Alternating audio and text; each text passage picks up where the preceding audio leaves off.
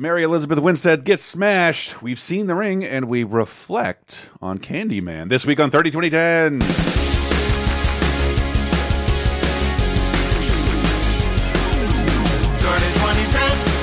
2010, three decades, every show, sometimes associated videos. 30 2010, 30 2010, surprises and excitement. Yes, we're going to the 90s and 2000s and 2010s. On 30 2010. Ladies and gentlemen, welcome to 30 2010, the Laser Time Network's weekly pop culture time machine. I feel like my voice sounds weird already. Oh, I'm a little under the weather, but hey, uh, it's October, so we have horror movies in every single segment of 30 2010 where you look back at the world 30 20 10 years ago. You know how this works, right? We start from a single week, like October 14th through 20, the 20th, and then we go back in time 30, 20, and 10 years 1992, 2002, and 2012 from where we're recording right now. Hi, I'm one of your hosts, Chris Antista. Who else is there with me? I'm Diana Goodman and R.I.P. Angela Lansbury. And yeah, I really, if I was a betting woman and they had said, name a celebrity is going to hit 100, I thought it was her. So close. it's almost stupid to get to that age and not hit 100. I'm looking at you, Betty White. Unbelievable. Eh, almost 97. Yeah, almost 97. And I'm J.R. Rawls, and you know, technically speaking, if you wait a long enough amount of time, then after you watch any video, you die. I, I wanted to see if you can remember what I believe Angela Lansbury's last appearance was, because it's a movie that's like, Live action Beauty and the Beast. was she in that? I'm guessing she played the teapot, but I don't know. I, I it, No this one remembers the live action Disney. Oh, you want to talk about a, a Disney movie nobody remembers? Mary hmm. Poppins Returns. Okay. Mary Poppins ah. 2. My my mother, the biggest Mary Poppins fan in the world, we took her to see it. She snored so loud, we had to take her out of the theater. But uh, it was so boring and so forgettable. I have heard no one mention it in year in the year since it's came out. But I, I think Lansbury has a cameo in that, if I'm not mistaken. Oh, IMDb is uh might be given a spoiler territory Uh-oh. for an appearance in Glass Onion. No, oh, that's so cool. I'm so hyped. I couldn't be more hyped for it now. That it's so worse. cool. But uh, you better get hyped for some horror movies, for some serious movies, and some seriously stupid fucking movies at some point here, and a bunch of other fun pop culture minutiae. We look at the games, movies, TV, music 30, 20, and 10 years ago. Okay, got to thank our patrons right of the bat. Patreon.com slash laser time. Start us out, JR. Sure. The Nobel Peace Prize was awarded to Rigoberta Menchú. Uh, she dedicated her life to publicizing Guatemala's indigenous peoples during the Guatemalan Civil War, which She- lasted yes. 36 30 years. Yeah, she she is a straight up hero uh, of mine. Rigoberta Menchú is Mm. amazing because yeah, you're in a country where everyone is fighting all the time and no one's getting more fucked than the indigenous people. And 1992, I mean, we just talked about like Columbus and everything like that. It's like you know, there's still plenty of people descended from those people that are getting screwed over by their colonial ass government. Mm. And she really goes she she goes to bat for indigenous peoples pretty much all over central and south america. And she was i didn't realize how hella young she was. She was like in her mid 30s mm. Well, and really? she'd been at this a long time. I think her husband or her father was assassinated at some point and she's badass ladies Uh, in other news, the Canadian maple leaf flag was upside down at the World Series. Oof. Why do I remember this one? Why is this a. Well, it was a thing. It was It all was over the a- news. it was a thing Were the It's Canadians one of the seriously mad few about this? it has like it's basically an arrow pointing up This way up God, is the, is the Canadian flag. what Uh, the what- fuck What happened was the Marine Corps only had the standard issue American and Marine Corps flags, and the Canadian flag was provided by stadium officials moments before they went out on the field. So it was just like, here you go, take it out. we could still you get like a folded movie poster. It comes out waving.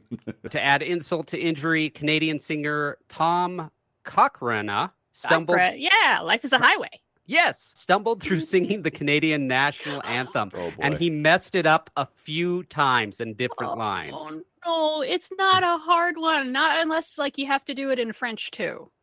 I- oh, I don't know if he had to do it in French. It's a lot easier than the Star Spangled Banner, which is like fucking impossible to sing. Yes. Star Spangled Banner has one of the worst melodies to sing to of any song out there. It's just, aw, poor Canada. They'll get their revenge in this World Series, though. Spoiler alert. Yeah. Oh, okay. I thought you were just Spoilers coming. gonna meant karmically, globally, politically, and economically, and socially. Yep. They will get their revenge. Yeah. And as things get worse and worse in the United States, I'd like to remind my Canadian friends and relatives of what a good house guest I am. Yes, and, and and you know what you need? You need pop culture through an American lens, recording up there once 2020 goes real bad. And uh, uh 20, sorry, not 20, 2020. Never mind, leave me alone. My brain is not sharp today. 2020, honestly. I'm, Come I'm on. drunk on Dimetapp. but oh, the other only other news I saw, which uh, I'm paraphrasing here. Remember we talked about the sketch comedy show The Edge, and it Mm-hmm. really was trying to be in living color, for lack of a better word, for white people, but but trying to be trying to be controversial and very Fox. And it this week it did a 90210 sketch that was all about incest. And Aaron Spelling is pissed, the network is pissed, and critics are pissed. I thought that was Aaron Spelling demanded an apology to from from The Edge this week. The only sketch comedy to ever star Jennifer Aniston and Wayne Knight. As far as I know, prove me wrong in the comments. uh, mo moving on to movies of 1992, October 14th to the 20th, Under Siege is still number one at the box office because it's pretty good. Yeah, It's a pretty good fair. movie. Uh, it- we said that very reluctantly. We did not recommend Steven Seagal, but we very much recommended Under Siege. New movies this week include The New Gun with Diane Lane, James LeGros, Stephen Collins, Tess Harper, and Bruce Altman. I remember seeing this ages ago, and I didn't even realize that was Diane Lane. I feel like an idiot. Yeah, I My New Gun yeah. is kind of this weird little black comedy about like basically a trophy wife and her husband's like we need a gun for protection and she's like ew no and and then she kind of like the the thinking about the gun and the gun just it existing sort of looms over her whole life and then like her weird neighbor takes it and she's like well this isn't going to go anywhere good and it's kind of fun it's a it's a very like tiny baby little indie kind of movie that I guess we still sort of have. They're like basically no budget, but they don't have decent sized actors or production values. Hmm. But back then we were starting to get more female filmmakers, and yeah, this is one of just like it's an oddball little thing. Yeah, my new gun. Like it's it's odd. Light light recommend of just like, well, this is different. I, I have an oddball light recommend for the public eye. Me too. Yeah, because the, the movie with Joe Pesci, Barbara Hershey, Stanley Tucci, Jerry Adler, and Dominic Chinese. I think how do we say this? Chianzi, Chian, Chinese. Chinese. Uh, you got it. Uncle, Jude. Uncle Jude. I could say that now that I'm stuffy. Uncle Jude. Fucking uh, this movie. It's it's maybe this is like an 80s kid 90s kid phenomenon when you like get a VHS and it's like and it has like 18 trailers in front of it. Hmm. Um, one of them was for public eye. I assume this is going to be the biggest movie of all time. It's a huge bomb. What an odd leading man. Yeah, I mean, no, I, I'm not. No insult to the man or people who look like him, but people who look like Thank him you. do Thank you, not JR. end up to be stars. By and large, come on. I mean, we keep we, we keep saying that. I was reading movies. today. Ryan Reynolds is doing a movie, but John Candy, another unlikely looking star. We were talking about Danny DeVito, top lighting, Batman Returns, unlikely star. The entirety of Gene Hackman, um, a man no one wanted to be and no woman wanted to be with, being a leading man. But Sorry to Gene Hackman, the- who's still alive. Who's the unlikely star of 2022? Whew. you got to be funny. You got to be funny. I don't know if I mean we definitely don't have an equivalent to a, a Joe Pesci or a Danny DeVito that we're like these are stars that open movies. Yeah, you might. You might. It's that weird. Yeah, you might have a successful comedy show. Yeah, I don't Kevin know. James. He Maybe. might be. Maybe, Maybe. maybe Charlie Day. He's Yeah, he's a cute were little guy. Yeah. But anyway, the public eye. So this was what I call an HBO movie. It was on Sure. HBO all the time. I would have never ever saw this in theaters, but I watching it, it for the show, it all came back to me. It was like, yeah, I've seen this more times than I've seen Avengers Endgame. Okay.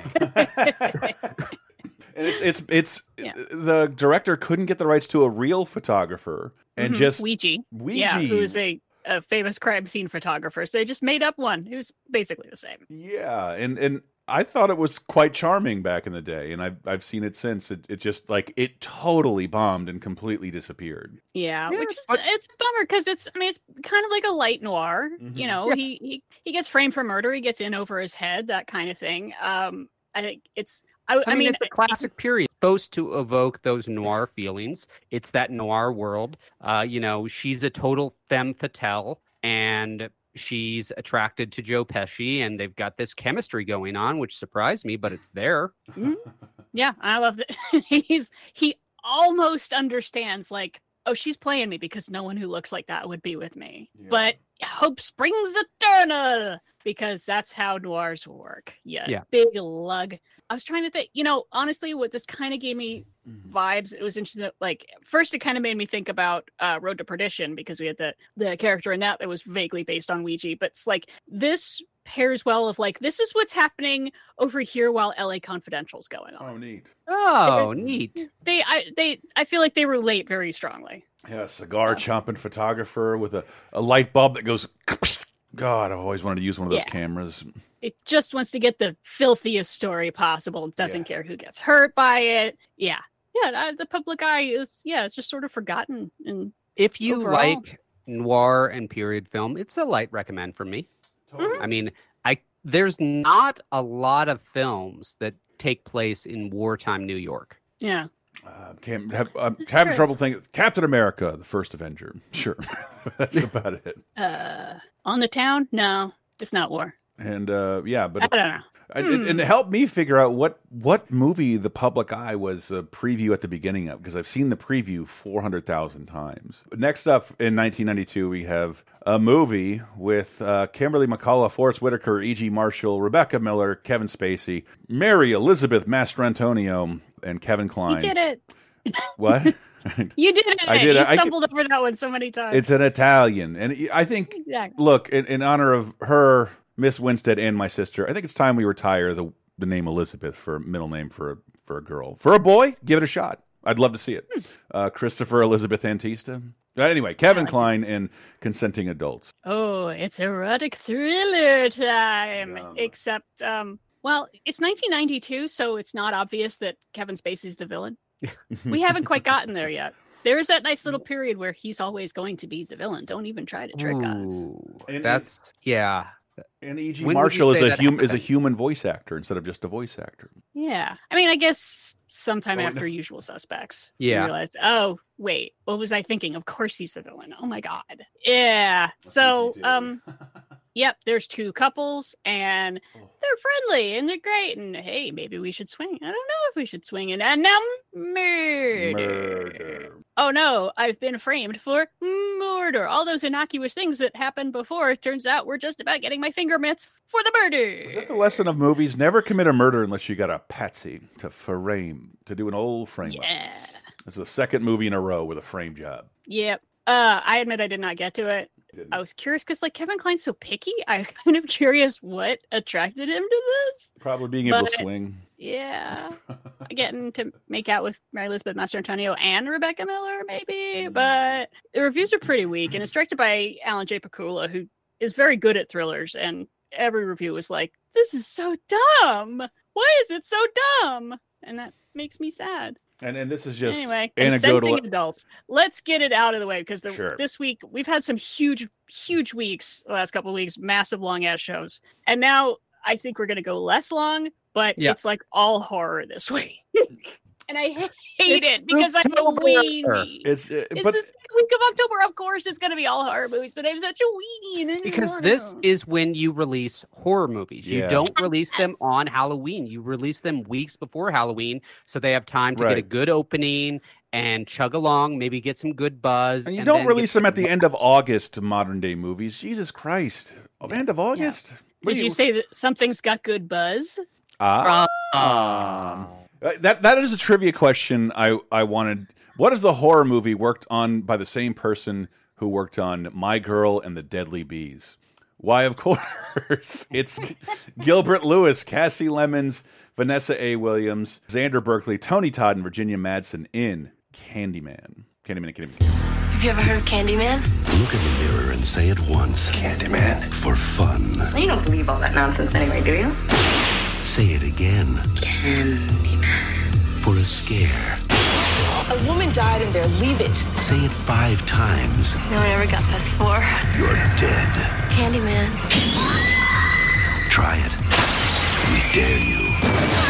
Candyman. Rated R. Oh, I was so happy to get to rewatch this on Peacock, I believe. You can watch this on Peacock. Yeah. Stream this on Peacock right now. I just say this week we have I think at least three movies where someone will literally say, "You don't believe that nonsense, do you?" and then they get murdered by it. Okay, but if anyone in real life told you that something supernatural was happening to them, what would your reaction be? Let's do it.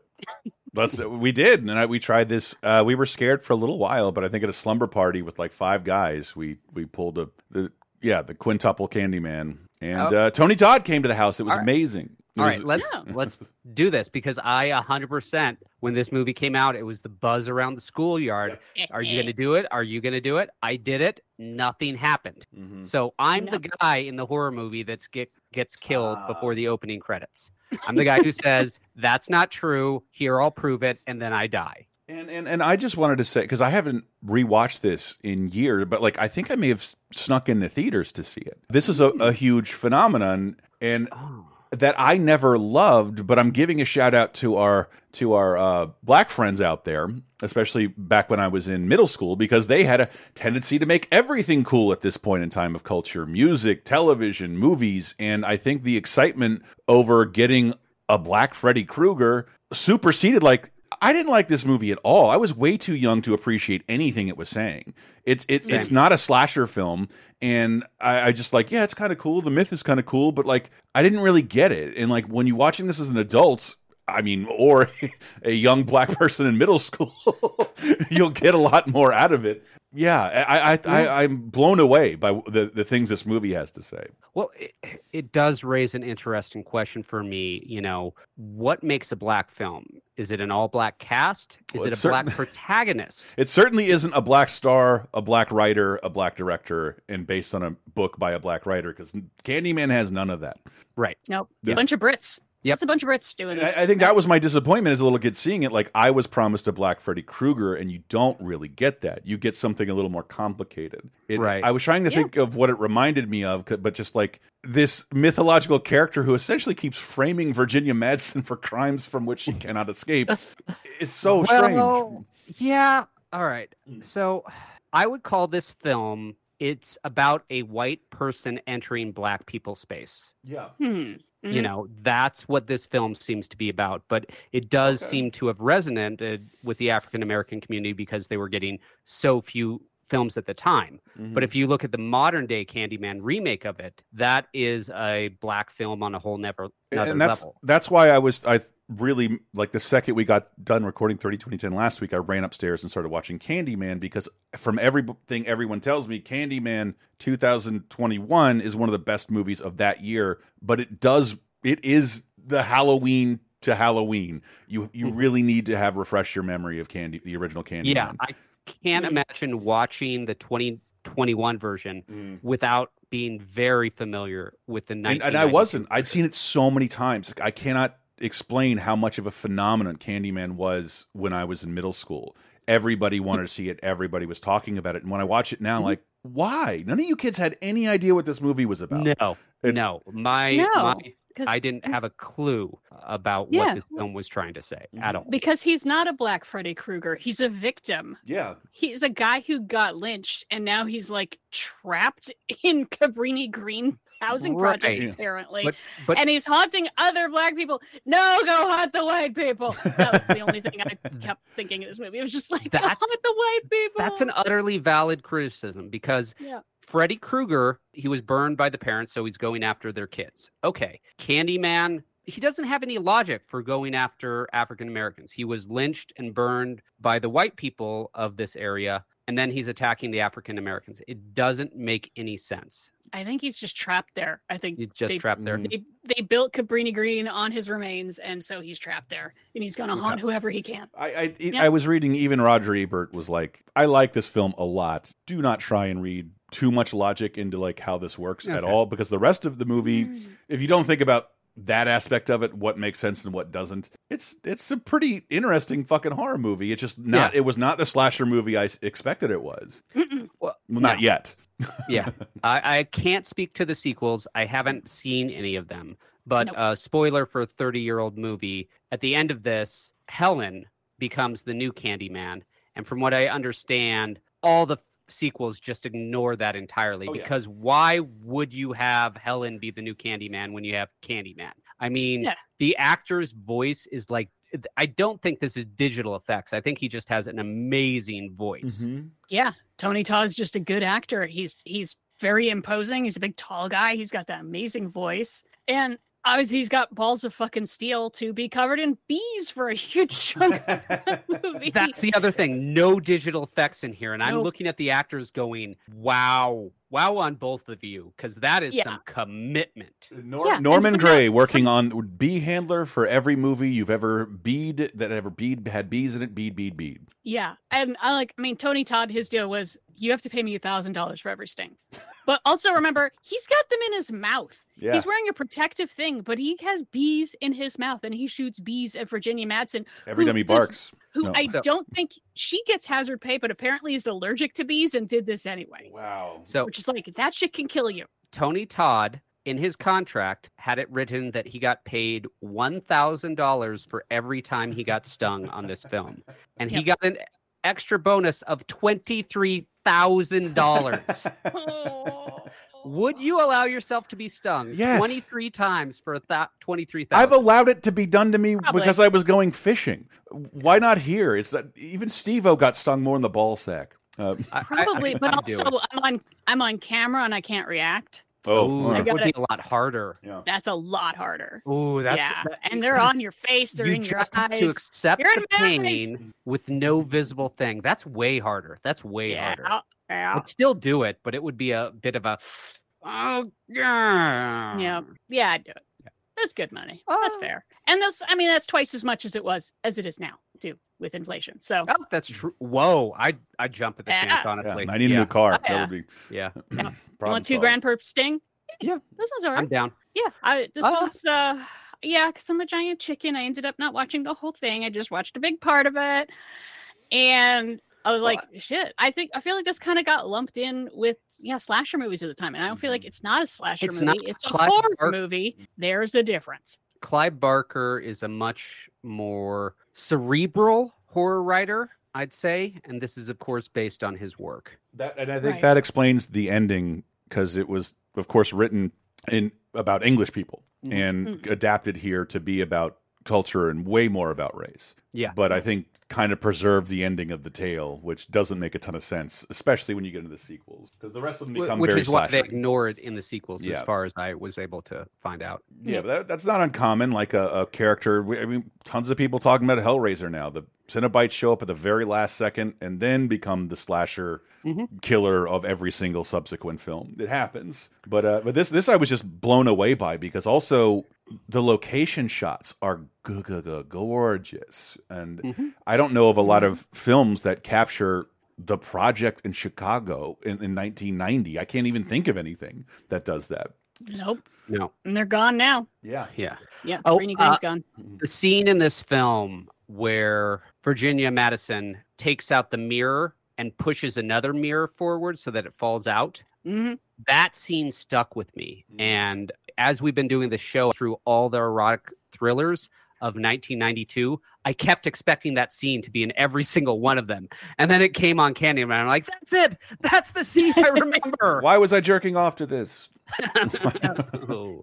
You know what's what's scary though is that part is based on a real story. Mm. I can see A, it. a, a murderer who actually did come in through someone's bathroom like that. That was that's creepy as heck. But I don't think Candyman has much staying power in the modern day. I had a sleepover, a couple of them, one for my daughter, one for my son. Both my daughter and my son played Bloody Mary in the mirror, Mhm. but no one did anything about Candyman, and that movie just came out last year. So I think Hmm. the uh, the idea of look in the mirror in the dark and say a name five times and something will appear still has a lot of cultural cachet. Kids are still doing that. I mean, I didn't teach my son that. I have no idea Wow, where that's he heard it from. Just passed down from schoolyard to schoolyard, I guess. And I, if I, if I was being a, an asshole about it, it's because it's an easy conjure, man. It does. You don't have to light anything on fire, steal anybody's Wow. soul. You just say something three times. Everybody's got a mirror in their house. I mean, Mm-hmm. apologies to the one person out there listening with no mirror. I didn't mean to be anti-mirror, but yes, no, I'm just kidding. Uh, but I thought this was such a great revisit, and that I got on a way more visceral levels than it, it made the movie scarier. It made the movie better. If you haven't seen this since 1992, and you did just because it was a cultural juggernaut back then, do it. Uh, oh, you owe it to yourself to do it again if you care about horror movies. I seriously recommend the original Candyman. and I Did have- anyone, you guys watch the remake? I mean, JR, you said. I watched it right after oh wow, we watched Candyman. Oh, Mhm. okay. And would you recommend that one too? But you said only if you'd seen this. Only if you've seen the first one, because I absolutely agree with Chris. Mhm. It comes in expecting you to know the Candyman mythos. yeah, Mm. that's and, and Okay. and without it i don't think it's a good movie as an entity i don't think it good, does a good job of setting up its world without you already having seen the first candyman Gotcha. Okay. I still probably won't watch it because I am a wuss. Poor Diana. Hard recommend for me though, and and this is a hard pivot to another one of my favorite things of the '90s. I don't know why. We're going to move into television of 1992, and maybe this is asking like too much of a question here, but like, what was your favorite old show when you were a little kid? Because television was new at eight o'clock. And almost, and maybe sometimes between three and five, but almost never was there anything new to watch between there. Yep. my favorite old show was the one we're about to talk about Mine I- too. Mine I too. loved it. It was so much better than the Brady Bunch or Yes. Bewitched or any of those. There were Get this! old- It it had it had a slapstick duo. It had a smart James Bond character. It had the hottest women. Period. Mhm. That people would annoyingly argue about during the Gen X period for way too long. Just accept that neither of them will sleep with you. Just kind of this hilarious old couple. And Diana, what do you think we're talking about? Car 54, where are you? No, no, no. See, that I think that might have been my favorite old That show. is the second best sitcom with Herman Munster in it. Exactly. There's a hold No. up in the Bronx. Brooklyn's broken out in fights. But but with That's Jared and anyway, I, we're- I were talking about Gilligan's Island. Gilligan's Tell Island. me about Gilligan's Island in 1992 for some reason. I could I, I didn't know it was old, had no idea until I saw a picture of recent Bob Denver, and even then he wasn't like that much older. And I'm, maybe I'm talking about the mid '80s here, but in terms of reruns of stuff that was canceled before I was born, remember they made a video game, they made two TV movies, all of which I thought were happening like concurrently with the production of the show, uh, except the one dead giveaway, the black and white episodes of Gilligan's Island which they tried not to show on modern television as we move forward. But this is pretty significant. Only 30 years ago today, yet filmed, not going to do the math here. 1964. 1964. Uh, it on the first years. the first time ever TBS, who is playing this shit like in two hour blocks every day. But like, check this Yeah. out. We have this unaired thing you've never seen, the unaired pilot to Gilligan's Island. So generations of people like Chris and me had watched every episode of Gilligan's Mm-hmm. Island multiple times, and there was some of it that we had never seen, and It's that so was weird. so weird. So weird. And I, I, again, it's not just us. I, I love that trivia when you watch Blair Witch Project. The most expensive thing in it is Mike starts singing the Gilligan's Island theme song, and they had to pay thirty thousand dollars for the rights because it was just too ubiquitous in the culture of the two thousands. Everybody knew that song. It was practically a nursery rhyme. Mm-hmm. So if you're one of those people, this should ring a little strange. In tropical sea is a tropic port. Vacation fun is the favorite sport. This is the place where the tourists flock, renting the boats at the busy dock. Two secretaries from USA sail on the Minnow this lovely day. A high school teacher is next aboard, all taking trip that they cannot afford. This is horrible. I mean, it's you know, it's a fine song, but it's when you expect It's- the Gilligan's Island theme, it's the Gilligan's Island theme is like 90 seconds that has to tell you about who everybody is and what the premise of the show is. I hate it. I hate it so much. Is, is Ginger a secretary now and not a fancy movie star? And, And the professor is a high school teacher. a high school teacher. Good luck making a car out of coconuts now. They, you got to have a master's to perform something like that. I'm a high school teacher. I could get stranded on a desert island someday. Yeah, make a phone out of a bird skull. I don't know, but uh, Gilligan's Island, it it's something I'm, I never feel the need to watch again or even read about. But like as a kid, it totally worked for me. There is not much of a fan base for Gilligan's Island today. I tried to look up like some epic retrospective on YouTube. You know, someone there's YouTube retrospectives on everything. The biggest thing I could find was a like 10 minute clip that was done to, to promote the Gilligan's Island reality show that we're going to talk about next year. Yick. And other than that, no, there's not like, let's really dig deep into Gilligan's Island. There's nothing like that. Because we're the like the youngest people on Earth that have nostalgia for Gilligan's I Gilligan's think so. Island. I think for the last Yeah. we're in of our care. forties. Mhm. Yeah. So the creator pitched this as a great social TV show. It's where people of all different walks of life would come together. And it was pitched as much more cerebral than what we actually got. you mean You know, with, it- le with less hat hitting? yes, much less much less hat hitting. And critics hated it. The Yeah, network hated it. The It's for kids. intelligentsia hated it. Everyone hated it, but the audience. It Mhm. got huge ratings, and this network was just like, fine, where we will air this trash another year, another It, year. it was still only three seasons, I believe. It, it was Yeah, not but- that long a run, but they would make like forty fucking episodes, and Yeah, and, exactly. and through syndication. Again, it's that thing I keep hammering. Like uh, your favorite show becomes your favorite show the more you rewatch it. Like if you've only seen Breaking Bad once, it might not be your favorite show. And syndication in the monoculture really helped with that. That yeah, Yeah. being able to watch things o- over and over again. I say able to. I should say unable to do anything else. three seasons, 98 episodes. So each season was basically through 33 episodes. Wow. And then you have four TV movies. Uh, don't watch Rescue from Gilligan's Island. Watch I- the Harlem watched all of them. Globetrotters one.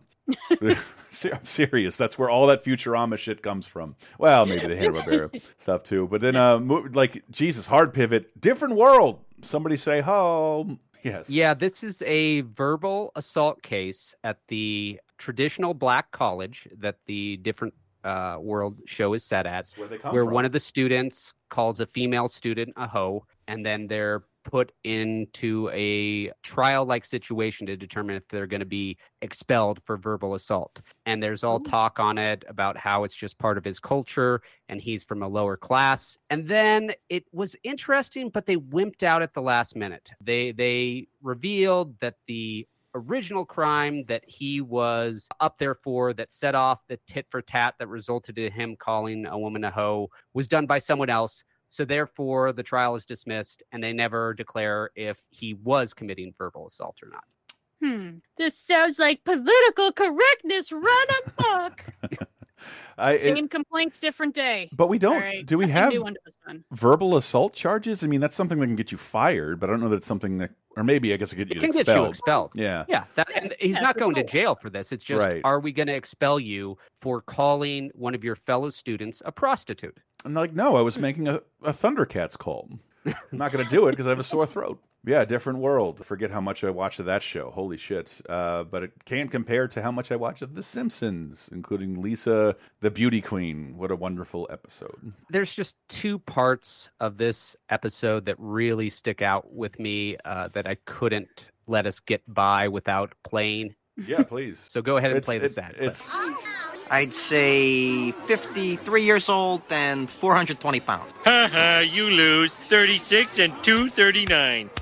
So we are all a lot older than Homer Simpson right now. Yep. speak for yourself. But I, but I always said, uh, I when I started watching The Simpsons, I was Bart's age. When I started podcasting about The Simpsons, I was Homer's age. Now I'm oh, like Abe Simpson's age, Doctor Hibbert's age. I don't, I don't know. I don't, I don't know. But I don't know that The Simpsons had said his age and weight, other than the arcade game. So somewhere it was, it was sacrosanct that that was Homer's age and weight. The, the problem is if Homer got Marge pregnant when she was 18 and they were in, In the college, 70s. that age Yeah. makes no sense. But it does hmm. if you're starting from 89 No, because if he was or 80 18 87. when he follow my math here. Okay. please. He knocked up Marge when they were 18, right? Uh huh. Is 12, right? What? Bart is, Bart is 12 years 11. old. Okay, Bart's 11, 9 Mhm. months to, to be born. Call that 12 years. Mhm. 18 plus 12. I'm not getting this at all.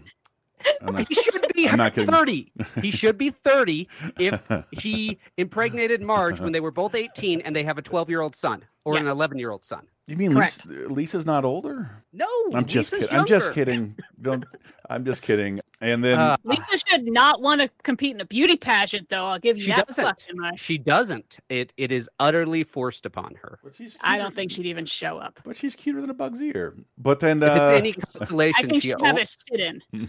if it's any consolation, she only wins because the real winner was struck by lightning. Yes. So a little girl was horribly burnt so that she could be a beauty queen. and then, of course, there this classic quote. Uh, it's got the crusty seal of approval. I heartily endorse this event or product. I that is just part of JR at this point. Any any time I see a celebrity who obviously doesn't want to be somewhere, I heartily endorse this event or product. Man, it, Yep. that, if anything, should show you the young generation's working way harder because those influencers would flaw, fall over their backs to advertise the worst energy drink, specific by name and for 40 minutes. Moving on to the last show, we're going to talk about this segment Batman the Animated Series, Perchance to Dream. So as we mentioned, the Batman the animated series episodes are just coming like a freight train and I've had to like hold myself back from just putting one every week, but mm-hmm. this is such an amazing episode. This is where Bruce wakes up to find that his life is completely different. Oh, yeah. His parents is, is alive. Uh, there's no Bat Cave. Alfred has no memory of Robin, and he's engaged to marry a non-Catwoman, Selina Kyle. And turns out it's all a dream, but this is Kevin Conroy's favorite episode Yeah. because he gets to play a Bruce Wayne who's not Batman. And he gets to play Bruce Wayne's father. And then he gets to play Batman. I mean, what mm-hmm. an acting performance Yeah. there. That and you can hear it in his voice. He does an amazing job. I think that's what's always distinguished him as the best Batman. His, his Bruce Wayne and his Batman are completely distinctive, even though they sort of sound the same. Adam West Yeah. did not try to make them separate characters. You hear that, chum? Uh, uh, yeah, and it's Batman is not mm. hyper unrealistic. Too. Yeah. It's no, that's kind of Batman. no. Let me ask you something. Have either of you ever read in a dream? I Yeah. don't know. I don't because I know I I had read something in a dream, but I don't remember the act of reading. So Yeah, this I, I read stuff all the time in dreams, but it's usually because I have some sort of task that I have to do. So I mm-hmm. have to read a bunch of files so I can organize them. My dreams suck. So uh, this episode says that you cannot read in a dream, and I've tried to see if there's any validity to that, and I get conflicting reports. Some clinical psychiatrists say yes, you cannot read in a dream. What you are actually doing is having a more experience like what we think mental telepathy is, where instead of actually reading it, Yeah. you just know what it is. Well, I think other than other than big signs, I don't recall any words usually in a dream. But they would be like it would be no more than three, and it'd be like on a Yeah. billboard. That's a good point. I don't I don't remember looking at a thing and seeing exact words that I am reading Right. on them. Yeah. So, uh, kind of related. How many hours a day, on average, do you think you look you are s- looking at your cell phone? Leave me alone, Jr. Oy, I don't want to know. How many Okay, hours am I? You don't want to know. Follow up question: Have you ever seen your cell phone in a dream? No, not not No. looking at it like that. No, not really. It's usually Yeah. I, I think that's the, the the minutia of being without it is what most of my dreams are all about. Hmm. Being forced But- to interact and touch things and be outside. That was in one of the articles I read that said you can't read in a dream, and that's why you never look at your cell phone in a dream. What I can't fucking Hmm. match gems and kill people in Fortnite in a dream. What the fuck? I don't know. Let's I'm going to have to think about this. I think I've gotten phone calls in dreams. Yes, So, yeah, I have using too. the phone for a phone. Mhm. Hmm. I believe that. And also, I had me a dream a little while ago where someone handed me uh, what looked like a giant Slim Jim from the 7 Eleven and said it was a phone and that there was a phone call for me. Wow. And I was like, okay, that's weird. And then, but I took the Slim Jim and I put it to my ear, and there was a phone call there. Whoa. And it was a guy trying to talk me into refinancing my house. And I was like, God, God damn, damn it! All this for that. Uh, I and since I have nowhere else to say it, I've been I've just woken up from an almost thirty hour sick slumber. Uh, had a massive dream where Sam teamed up with Jerry Seinfeld to write a raunchy summer camp comedy set at a Bible camp, and it was and I had a major part, but it kept getting like scaled back and scaled back. But everything else was like neon rollerblades. Titties everywhere. My whole family was there. It wasn't sexy. Huge shoot. Jerry Seinfeld playing uh, in clown makeup the whole time. It was very strange and lovely. But anyway, so so speaking of my friend, I just got to tell my friend this the other day. I was a massive video game fan and big fan. It's Sega Genesis, Super Nintendo, Nintendo, PC stuff, and I'm like, this is it. This is going to define me. I'm a bigger fan of this than I am of television and comics, and like I'm just going to be a gamer my whole life. And then the CD generation starts, and just like, oh, I don't think I like these anymore. The same way I stopped liking He Man and Transformers and Teenage Mutant Ninja Turtles. I guess I'm just done with games. And I was telling my friend I was wasn't really paying attention. I was reading some game magazines at the time, but wasn't playing. And like went over to Slumber Party one time, and it turned out to be my friend Melendez, who's been on this podcast. I met him at a party where it's like, oh, cool, Mortal Kombat three at home. What the fuck is this twisted metal thing? Okay, I'm back in. But I basically took two or three years of puberty off because of things like the Sega CD, which launches this week, which is telling what would you like not even visual novels like laserdisc No, uh, no. This is this is the this is inaugurating the age of full motion video, and it took a good solid two, maybe even three years for the world to realize that This is sucks. a bad idea. I mean, these are postage stamp videos at literally 100p resolution yeah and then they blow it up and they display it with all the power that the Sega Genesis has at its disposal to play video, which is not much. Yuck. Okay, so it's real bad this was my birthday present and my oh, Christmas wow. present combined. Oh, I I heard that the Sega CD was going to have 320 times the storage size of a standard Genesis cartridge. And that's accurate. But my little puberty brain thought that meant, okay, I'm going to have a video game that's 320 times the size of the video games I've been playing. and then you see that that intro which might be the most underwhelming system intro ever the sega cd look it up kids it's hysterical should have played it Uh, but yeah, yeah.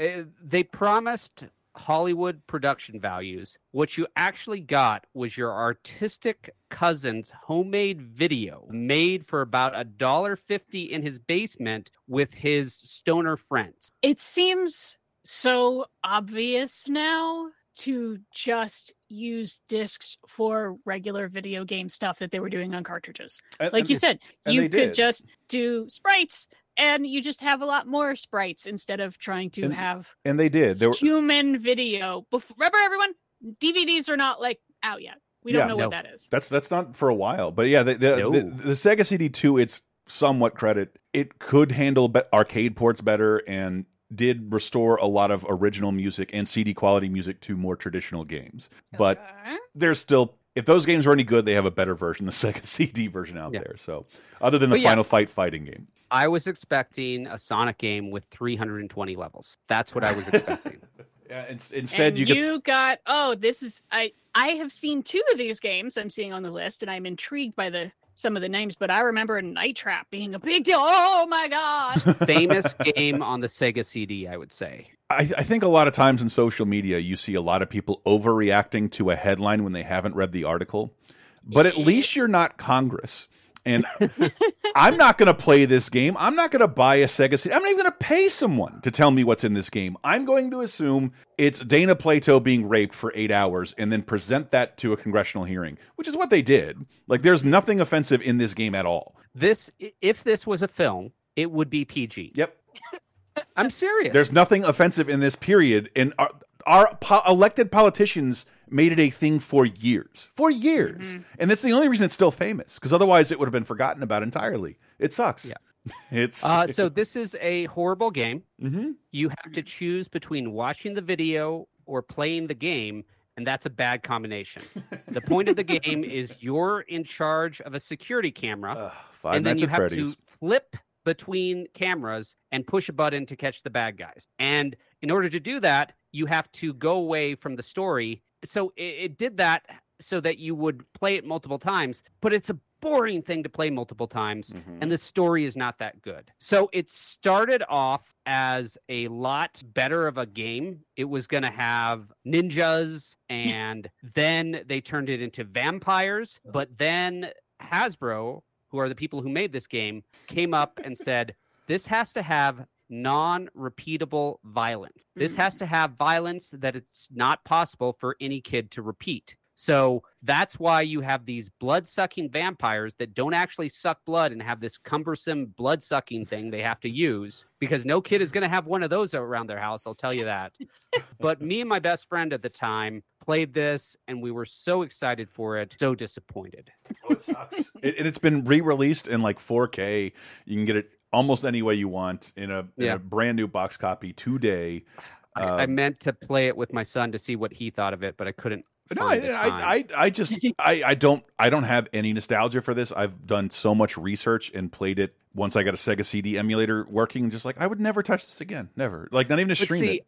I played it when it first came out, mm-hmm. and I had a bit of Stockholm syndrome. No, I get it. about my Sega CD because it was a Christmas and a birthday combined, I- and I then I, think was stuck with it. One of the weirdest laser times we ever did, episodes of Laser Time, was a theme. We usually pick a theme, but it was only a single award show called Cybermania, hosted by Jonathan Taylor Thomas and Leslie Nielsen, the original comedy team. And uh, but it, it's a video game award show from this era, and it's very clear no Japanese developers want to participate, and it's really exalting the CD as the new gaming medium, and just keeps nominating all, all games like this that like nobody is fucking playing. It's it's a big giant joke representative of this forgotten era that has no fans in uh, in gaming, such as Black Hole Assault. I don't know about Black Hole Assault. I don't know about that game because there's a couple really good shoot 'em ups on the arcade games, Japanese arcade games on the Sega CD. Yeah, I I, don't know mean, Black Hole Assault is. ninety percent of the effort on this game was spent on the cutscenes because Ah. it is a lousy fighting game. But before we move on, for Sorry, just sorry. a tiny smidge of nostalgia, could we play that sweet, sweet Night Trap theme song?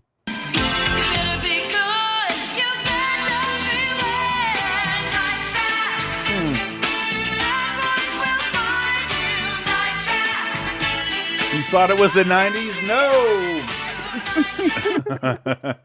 The creator of Night Trap is now in his own living nightmare because 30 years ago, when this came out, he had this to say. You know, I have this horrible feeling that 20 years from now, somebody's going to call me and say, Jim, we, we, we want to do an interview, you know?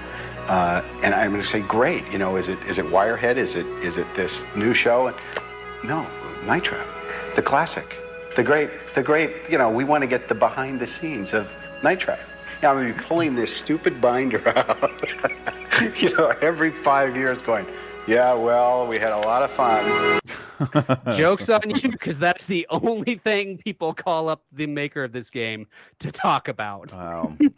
Statements like that let me believe you've never played Wirehead or whatever Nope, the fuck I he haven't even mentioned. heard of that. No, it's just he mentioned it in the clip. I have no idea what Wirehead is. I thought it may have been a game. Never mind. Uh, Cobra Command for Sega CD, and perhaps most insultingly, their Make My Video series launches with the system with Marky Mark's Make My Video. It was Oh boy. Come on, haven't you been together with your sister, her friends, your neighbors, and your parents while arguing about what the perfect Marky Mark and the Funky Bunch music video should look like? yeah. You ever been at a slumber party and you're watching Beyonce's Lemonade and like, I wish I edited that.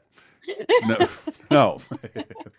And don't you want to hear advice from these people for hour after hour? How about more like bums and stuff, you know? Make it really gross with like big old loogies hanging off their beards and stuff. Give me some shots of Las Vegas with gamblers and card players and stuff. And we could use the FX to flip. this is so dumb. Game folks, that's what you get Oh. when you try edit this. Game Informer gave this their first and only zero out of ten. Wow. Ooh. Oh, Oh man, and then look, I know what Marky Mark and the Funky Bunch videos looked like at the time because we've played from their second and last album that is already out. There's a lot of running around a Sparks factory. Yes, and a lot of zoom, a lot Which of uh, a lot of laugh-in zooms on abs. Yeah. I miss videos that take place at the factory where they make sparks, though. I, I have thought that it would be a good idea if someone released like literally all the video they shot of a film to the public domain or to a DVD or whatever and just said, amateur editors, here you go. Just do whatever you can. This is mean, literally yeah. all the video we have for this music video or for this movie. Let me see what you can do. And uh yeah, yeah, not an Oh, if they were like loogies and stuff, man. and, and, and it's not a bad way to try and uh, get out of paying a union editor. And then Sherlock Holmes consulting detective. This I've has seen this. Mm. This, This I've has- seen.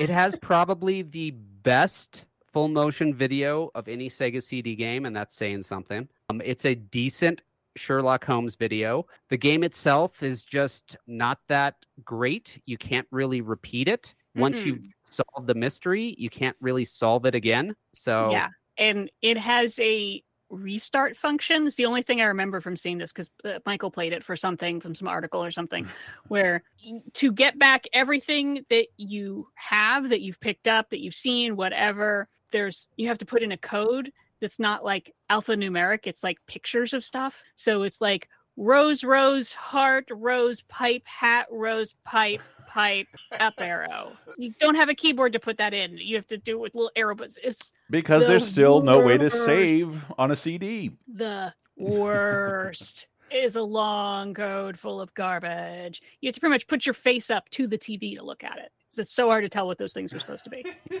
And last It sucks. last but sort of least, except, you know, it sort of was the flagship product of this entire console, Sewer Shark. Launched this this day. Sewer Shark.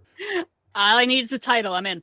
I mean, uh, so go ahead. I, there's a lot of uh, uh, the UI that's been edited into Alex Jones videos with the sewer shark, shark music that makes me laugh a whole lot. Alex Jones looks way more believable as a Sega CD game than he does as a human pundit.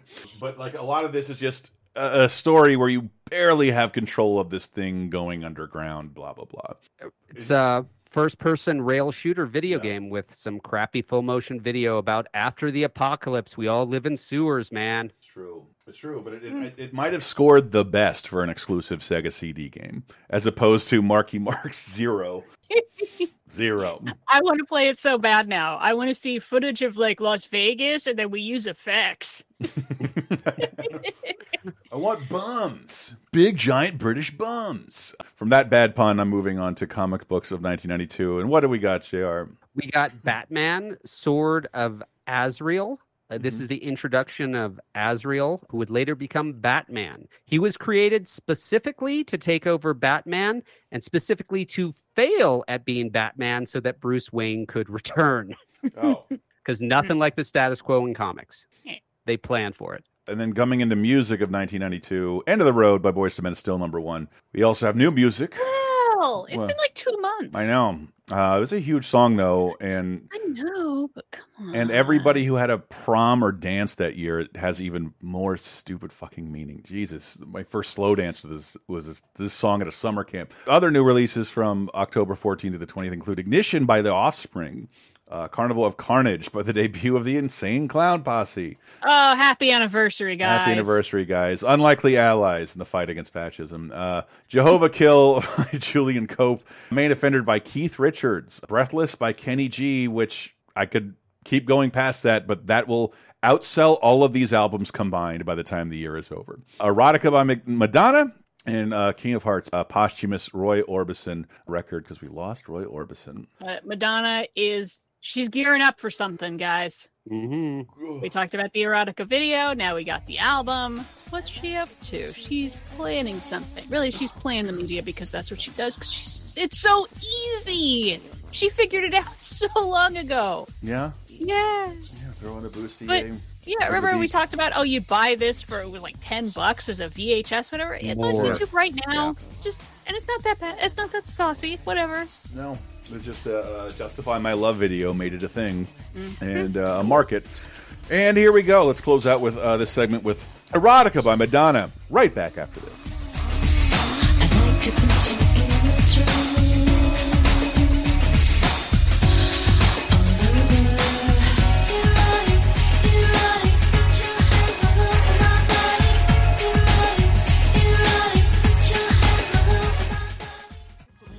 Back to the place we was when I was too embarrassed to admit I was in love. And you was my good girl that wouldn't give it up. I can't let her self-destruct. Uh-uh. Baby, smile today. Cause I've been imagining your ways. I'm gonna love you better. Coming into 2002 with uh, Love You Better by Ladies Love Cool James off of 10. I'm going to guess his 10th album. 10th, can't be his 10th anniversary. He's been around for longer than that. LL Cool J back on the charts in 2002. Weird. Welcome Yeah. to 2002. A decade later, October 14th to 20th, we also have new releases that include You Forgot It in, in People by Broken Social Scene. You Forgot It in People? Okay. Welcome by Taproot, Waiting for My Rocket to Come, uh, the debut of Jason Mraz. Santa Claus Lane, Hilary Duff's debut slash Christmas album. What? Isn't she Yeah. Andy Williams? How can she can't have a debut Christmas album? Perf- Well, I could see that. You know, Christmas albums are always going to have a market. So if you're looking to make your debut, why not do it something where something always. It's true. But but what about our rain song? Anyway, Perfecting Loneliness by Jets to Brazil, Brazil, Hallelujah by MC Paul Barman, Let It Rain by Tracy Chapman, and Cry by Faith Hill, the sister of Cypress. That's a joke. Fucking eighty years in the making. Jesus. Uh, Dilemma by Nelly featuring Kelly Rowland is back on back on top over two weeks. It's number one. Woo! What up, everybody? Welcome to 2002. These songs won't go away. Uh, yeah. Just won't go away. Well, it's, I think you're we're still looking at the power of radio here, and boy, they love things sticking around. Ooh.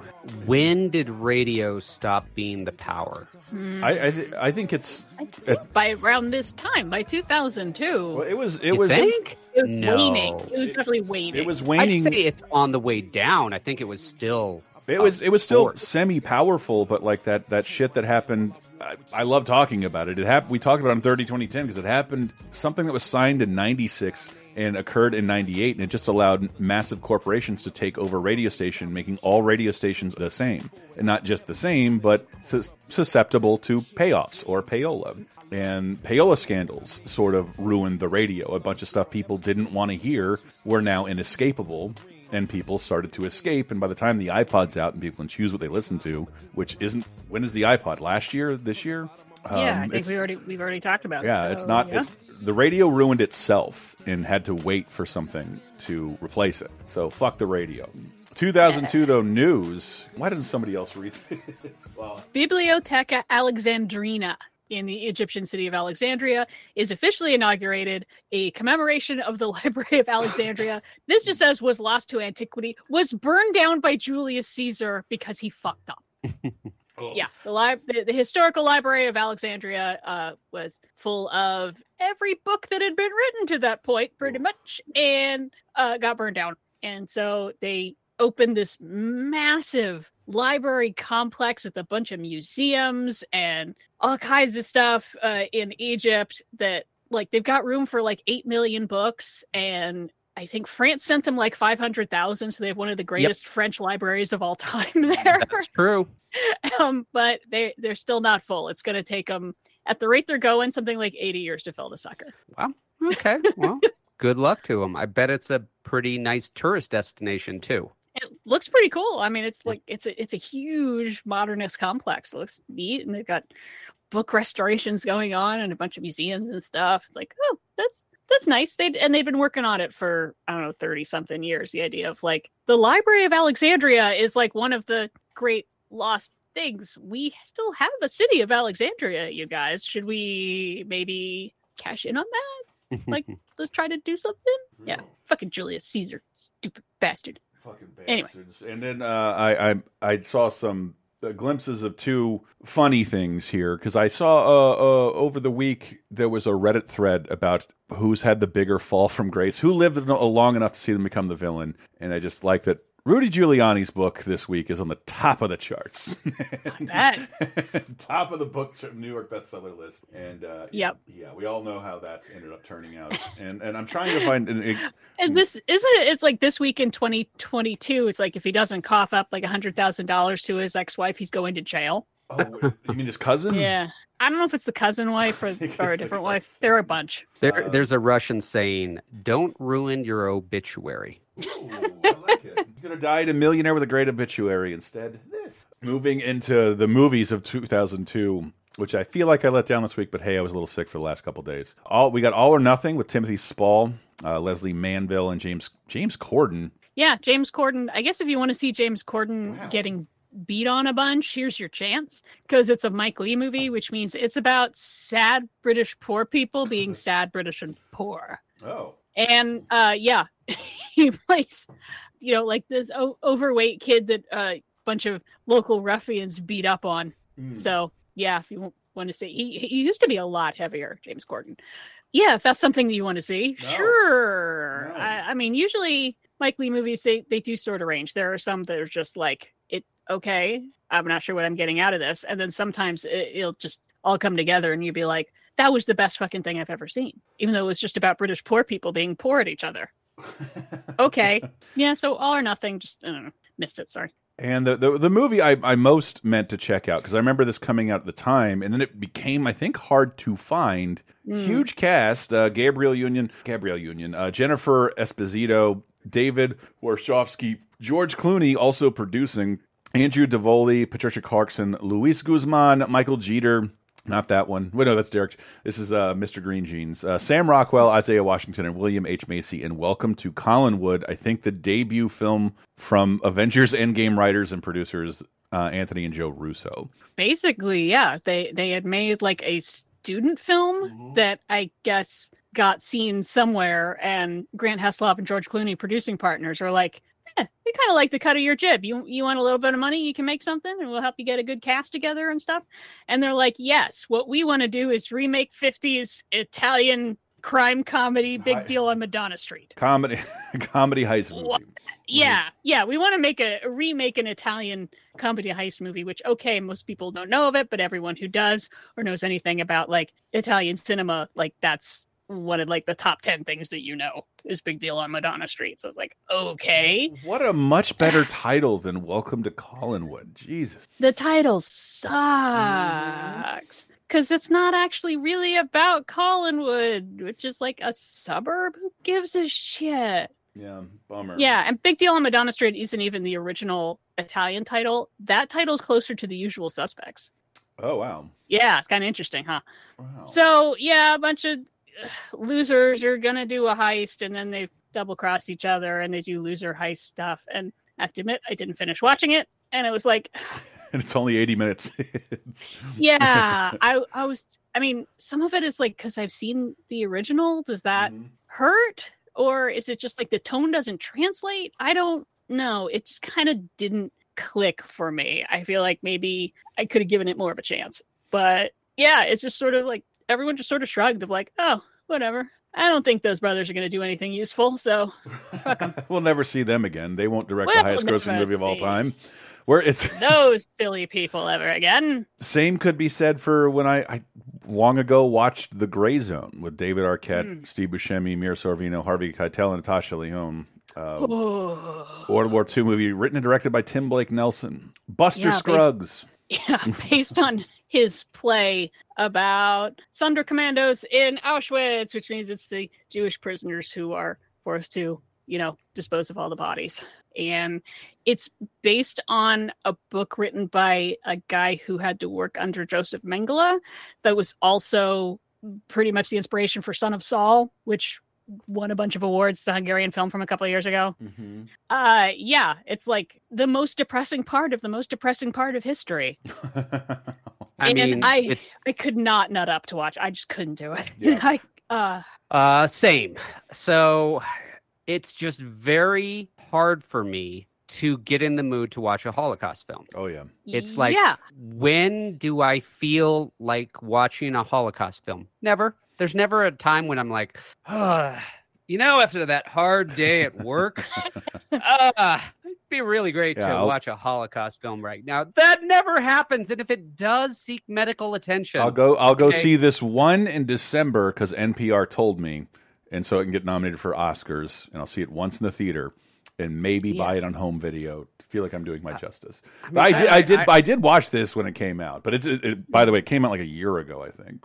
And um, I, it's, I, we're just I, getting I it. just don't know what you're going to watch a Holocaust film and do. Are you going to complain? Oh man, this film made me depressed.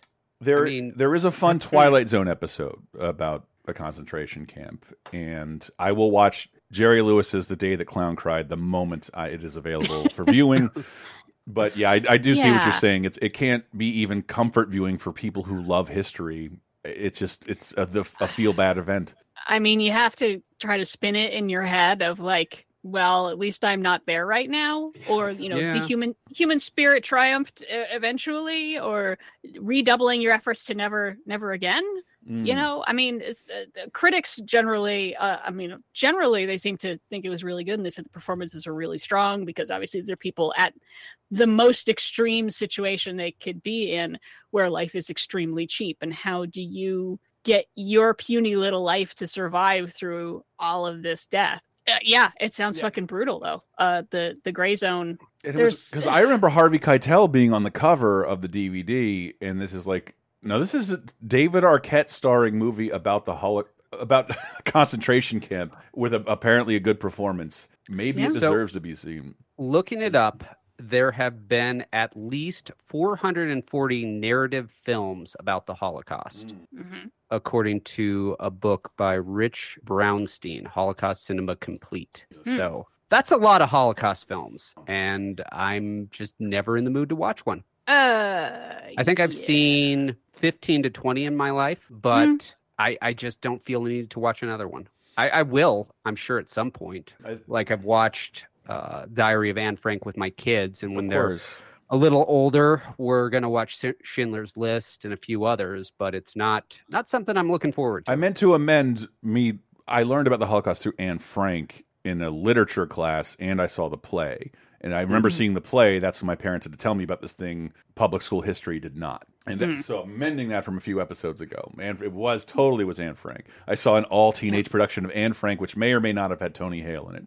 Oh, okay. yeah, yeah, I I'm pretty much sticking to documentaries now, where it's like I want if I'm gonna hear a horrible story of horribleness, uh, I would rather be a real story and not a made up one. Even though this is very very much based on on true stories. Um, Absolutely, yeah, but- the, but you see- the you Ken Burns uh, U.S. and the Holocaust series that was just on was so so informative, Mm. really really good. Super recommend. The Gray Zone. I, I mean, maybe for the performances and stuff. Just every now and then, I just like, uh, I can't with the Holocaust, and then I remember, oh yeah, there are so many people who have a don't know what happened, or b think that's made up. They're like, that can't possibly have happened, right?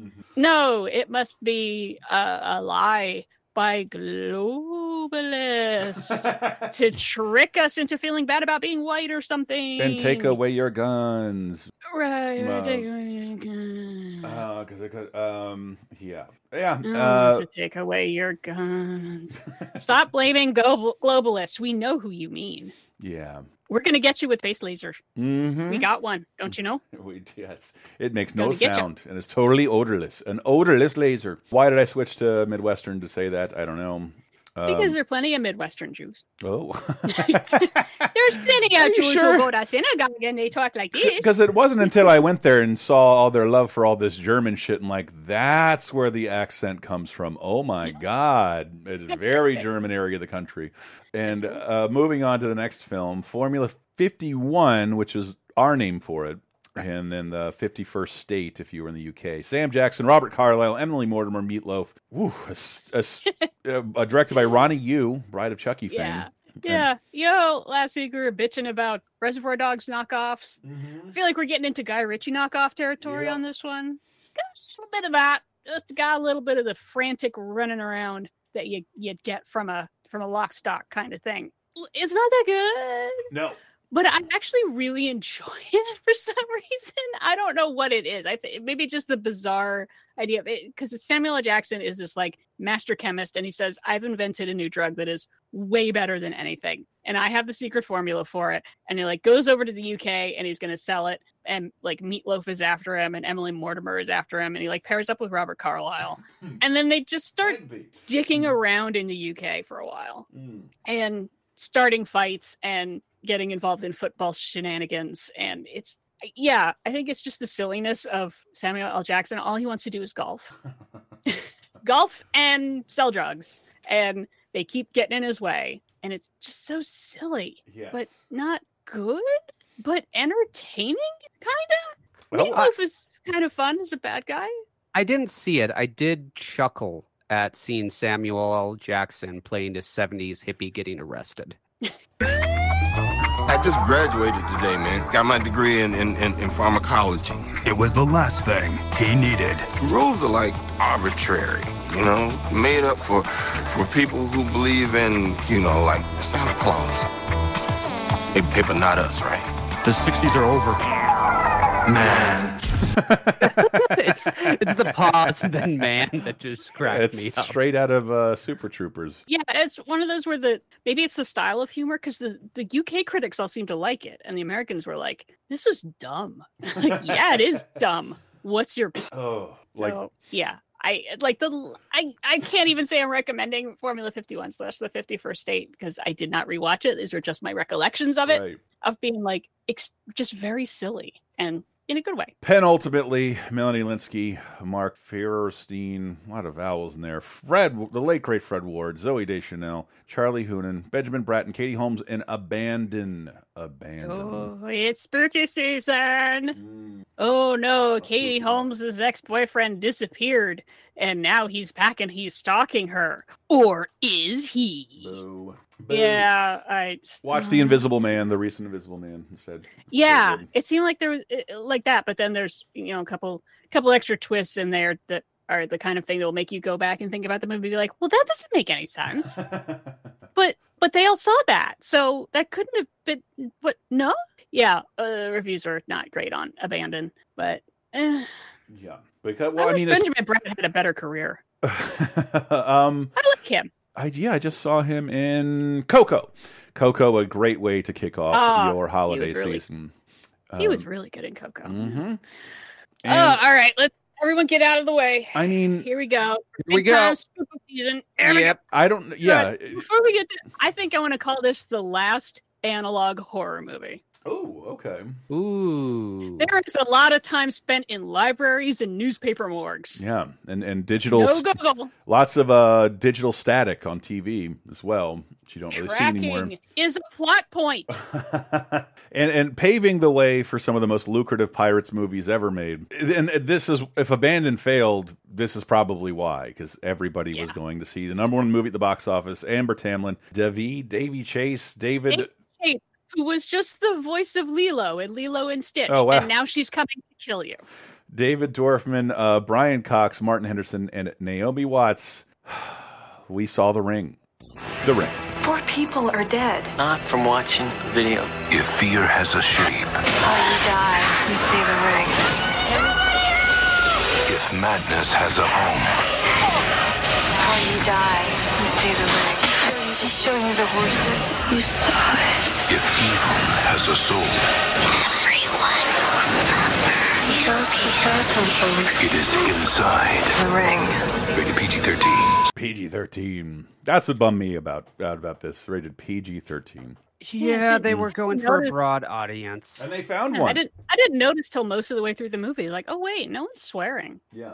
this must be PG-13. I- If I I'd, I'd be swearing a lot if this happened to me. yeah, if I genuinely think I have seven days to live, like every third word is the f bomb. Gore, Gore Verbinski coming off of Mouse Hunt and the Mexican to remake the Japanese horror phenomenon Ringu, and this is wh- just why I feel like horror is kind of a young person's genre, just mm-hmm. because. I was a little old. I think I had pirated Ringu, sort of liked it. Just didn't. I saw this in the theaters, didn't do anything for me, and I meant to revisit it this week, but I got sick. Ringu, the Japanese film, was built up way too much for me. It was Mm-hmm. Mhm. just an internet thing of, oh my gosh, there's this film from Japan. It's the scariest film ever. And when I moved to Japan, I watched it and it wasn't that scary to me. It had been built up too much because in the days of the pre streaming world, it was like not everyone could watch a Japanese horror film if they Right. wanted to. So, And the one I people- watched was so fucking artifacted and awful. It did the movie no service at all because Mm. it was still difficult to get your hands on. Yeah. Yeah, and I, I, Michael was trying to bother me into watching Ringo on top of this, and I'm like, no, no. But you- I put on my big girl panties and I watched. It. You this. did? Oh, awesome! I Oh, awesome. did, and so I know it's not going to be that scary, but I'm just a wuss. There's just I don't enjoy being scared. I I enjoy being disturbed more than I enjoy being scared. And I think that's what helped is that this is more of a thriller than a horror movie. Mm. And so that that definitely helped. But yeah, I've watched this a ton of I times. read- I, I bought it on DVD and I just never found it that scary. But like Yeah. like I'm saying, I love Freddy Krueger. I don't expect young people today to be that scared by that either. Like Hmm. you know, every generation has their different thing. Yeah, but so Mm. Ringu, it sounds like is this is a very faithful adaptation of Ringu, except that Ringu has a bit more psychic. More people have psychic abilities, I think, that somehow in something something something. Something, something. Anyone? It's been a Okay. while. I saw it once 24 years ago. I don't remember well. All right. So yeah, I think um, everyone knows the basic idea. There is a videotape. If you watch it, then the phone rings, and then a girl says seven days, and now you got seven days, and then you are horribly killed. You're frightened to death. No, you're attacked. A, a spooky lady, spoilers, comes out of your TV and Yeah. does something to you that kills you. Or right. Yeah. But you look really fucked up. yeah, you're really fucked up. You know, it's not like uh, uh, Final Destination where it's like something kills you and it could be anything. It's like no, she kills you and she kills kills you in a, a spooky way. And And to this day a hugely popular Halloween costume. Yeah. Mm. To be Good call. fair, Yeah. the effect of her coming out of the TV was amazingly done for 2002, and it Sure. still holds up today. Uh, she Yeah. has the perfect uncanny valley aspect to her as a person because of the like video effects of her face. She looks super creepy even today, and there hadn't been a lot of spook before this. Nothing was shown. There was no like supernatural monster you kept seeing throughout the film. It was just tension because of the impending countdown of the protagonist's demise. And Yep. then you find out that, oh, her effort to release the vengeful spirit meant nothing. The the vengeful spirit is really a dick. It's kind of like when when we were talking about Bubble Boy last episode. You know, some people with horrible illnesses are just a dick, and some ghosts are just a dick. The girl Yeah. is just a dick. she's just a dick. Yeah. Um I did spend an awful lot of this movie uh just shouting at, well, that's not up to code. so many things just distracted me of like, well, you don't have a you don't have a railing on that? Oh, that's not up to code. Wait, I'm mm-hmm. sorry. You're overloading that plug in that bathroom so you can die. Well, you don't have a circuit breaker? That's not up to code. You don't put those kinds of switches in bathrooms. They're supposed to automatically trip. That's not up to code. I, That's how I uh, distract not up, myself. Not up to code. Like every time I watch this movie, I was just like, it feels like someone's television isn't up to code, and you're watching the Goonies with a really, really dark filter it- Okay, I looked this up. Mm. In 2002, VHS rentals were still ahead of DVD rentals.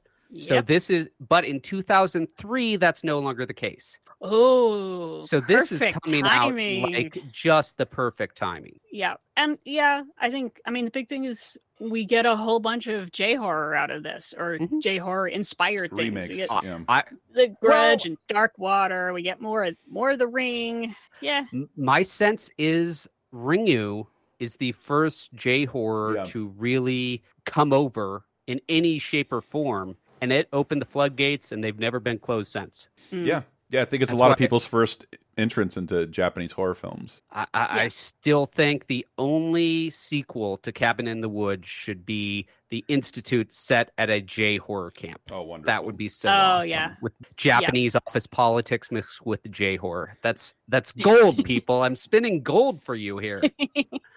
and somehow they trap the spirit in a frog, and the evil is defeated. I love those kids. I'm so proud Yeah. of them.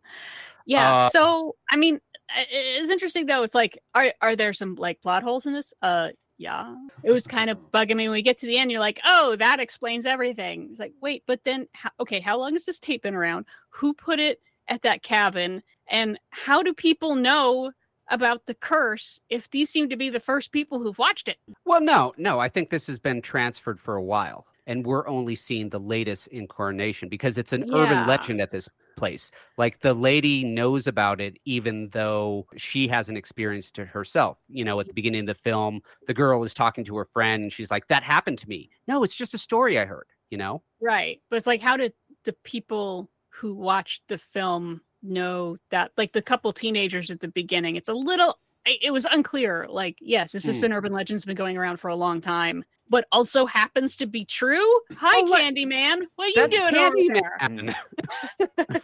Hi. But I, I do have to shout out a special feature on the DVD, which I think is genius. Mhm. If you pushed a couple of buttons in the right way, you no longer had control of your DVD. Oh, The film awesome. just started. You couldn't pause it. You couldn't stop it. That's awesome. You couldn't do anything. It just played, and when it was over, the DVD made a phone ringing sound. That's. Can you imagine playing that prank on somebody in 10, 20 years Oh. ago? That'd be great. That would be awesome. Yes. Yeah, I was also thinking thinking about Gore Verbinski, and yeah, like he gets the freaking Pirates of the Caribbean movies off. This is a huge hit. How does- for a pretty reasonable budget, Yeah. and Naomi Watts is kind of only known in America from freaking Mulholland Drive at this point. King Kong. And oh, not that's not, yet. not yet. Not yet. You always get these things out of order. We I, do the 30, show 20, 10 in will do that. But yeah, and it's it's just so weird. And then watching it, it's like it's not very Verbinski from Right. comparing it to like a lot of his other works. I think he's a great action director, honestly. But I'm watching it, and Michael leans over and says, "Is this David Fincher?" And I was like, "That is the best mistake you have ever made because the Mm. color grading on this Yeah. screams David Fincher movie. Everything is slate gray in this, and it's kind of beautiful, but it's also where movies went with like let's over color correct everything. Yeah. Okay, it And nobody looks- nobody points out that the guy who remade Ringu also made Rango. Really? My Or is that a God, joke? No, that's, that's true. Gore- so the budget for the ring was 48 million for a horror film that's, That's up there huge. that's, that's huge pretty good. Yeah, Yeah. for a, a horror film with no big stars in it, Mhm. but it's shot on location and it looks really pretty. oh it looks Seattle great. looks great. Yeah. Yeah, I don't know who's the biggest star in this. Amber Tamblyn. I didn't even recognize her, No. but I was like, damn, that was Amber Tamblyn. Mhm. Yeah, no, I think solid recommend. Even though um, Holy shit! Diana was- just recommended a horror movie on 30 It was mostly because, like I said, it was so much less horror-y than I was expecting. I, honestly, it's kind of a detective movie with some Right. spooky shit happening occasionally. Yeah. that was pre- some of it was pretty gross and weird and off-putting, but not nothing enough to me for me to be like, "That's it, I'm out. I'm looking at my phone. Stop it." Ringu. Ring, ring, the ring, everyone. Uh, The huge, Ring. Yeah, huge I success. It's Held a up. little slow. I watched it with my wife uh, about 10 years ago. She didn't find it good. She thought it was too slow. She's not a huge horror fan, but she can stand them. But this just wasn't interesting enough to her. And when I tried to get her to watch the Japanese version, she was just like, no, I didn't even like the American version. So Hmm. I don't know. I am over it. I I know I've not heard much great about any of the sequels, but we will get to them eventually. True. I mean, at least one American one. Ready to move think on? to- there's three. There's also Rings. Oh, right. That like, from 2017. yeah, yeah. The So they tried to rings. try to reboot. Yep. But Diana, if you're looking for a challenge, I gotta ask you to try to see the horror movie we talked about last week, Sinister. Uh, oh gosh, I don't it- know. She's not looking for a challenge. I know, but it has stuck with me, which does not happen. I mean, listeners, I plow through a lot of media for 30 2010. Most of it does not stick. I keep thinking of Sinister. If you want a Halloween watch, try it. Okay.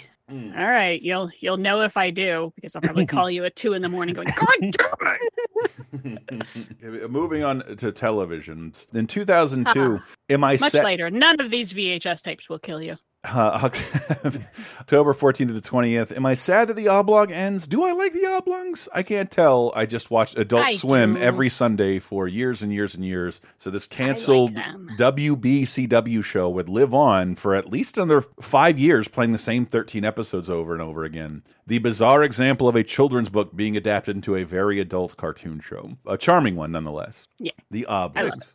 Uh, also this week, the Smallville episode Red airs. Red. So this is Red Kryptonite, but mm-hmm. it's a WB show. So what Red Kryptonite does to Clark, because he's not Superman, he's just Clark in Smallville, is he wears a leather jacket and he rides a motorcycle. And he's like bad, but he's WB bad, where he's just like mildly not polite to his parents. Yeah, drinks chocolate milk after 9:30. that's that's not far off but yeah yeah the, the thing is the idea of a superman without morals, not like WB morals, but just like sociopath Superman is like so utterly terrifying. And they they can't go there with Smallville. Yeah. Ooh, ooh, speaking of real bad, Jayne. Oh, Firefly uh, episode Jaynestown is absolutely wonderful. The hero of Mudville. hmm And would go on to define what a Firefly fan looked like at conventions for years and years and years to come, wouldn't it? Isn't that where the hat premieres? Mm-hmm. Mhm. this is one of my favorite episodes of Firefly, and we have to play the song. Jayne, the man they call Jayne. Robbed from the rich and he gave to the poor. Stood up to the man and he gave him what for. Our love for him now ain't hard to explain. The hero of Canton, the man they call Jayne.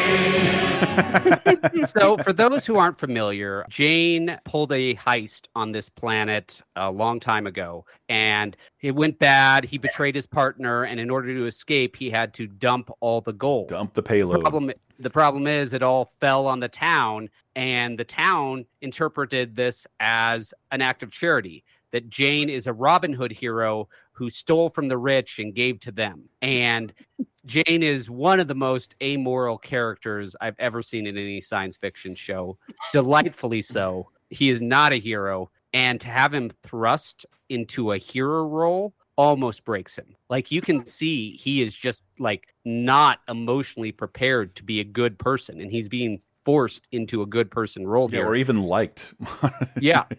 Yeah. But it's why I love Firefly even all these years later. Yeah. It had so few episodes, but this is a stone cold sci-fi classic. This might have been like the thing that like really So took me over the edge to where like, okay, this is a really neat episode. I haven't seen anything like this before. I just remember being very special to me because the I, the first couple episodes of Firefly, they're not the ones I end up rewatching over and over again. Speaking of episodes I watch over and over again, Sopranos, everybody hurts. Oh boy. Okay. Uh-oh. So this is What? the episode What happens? Who hurts? Who, who gets hurt? And how is REM involved?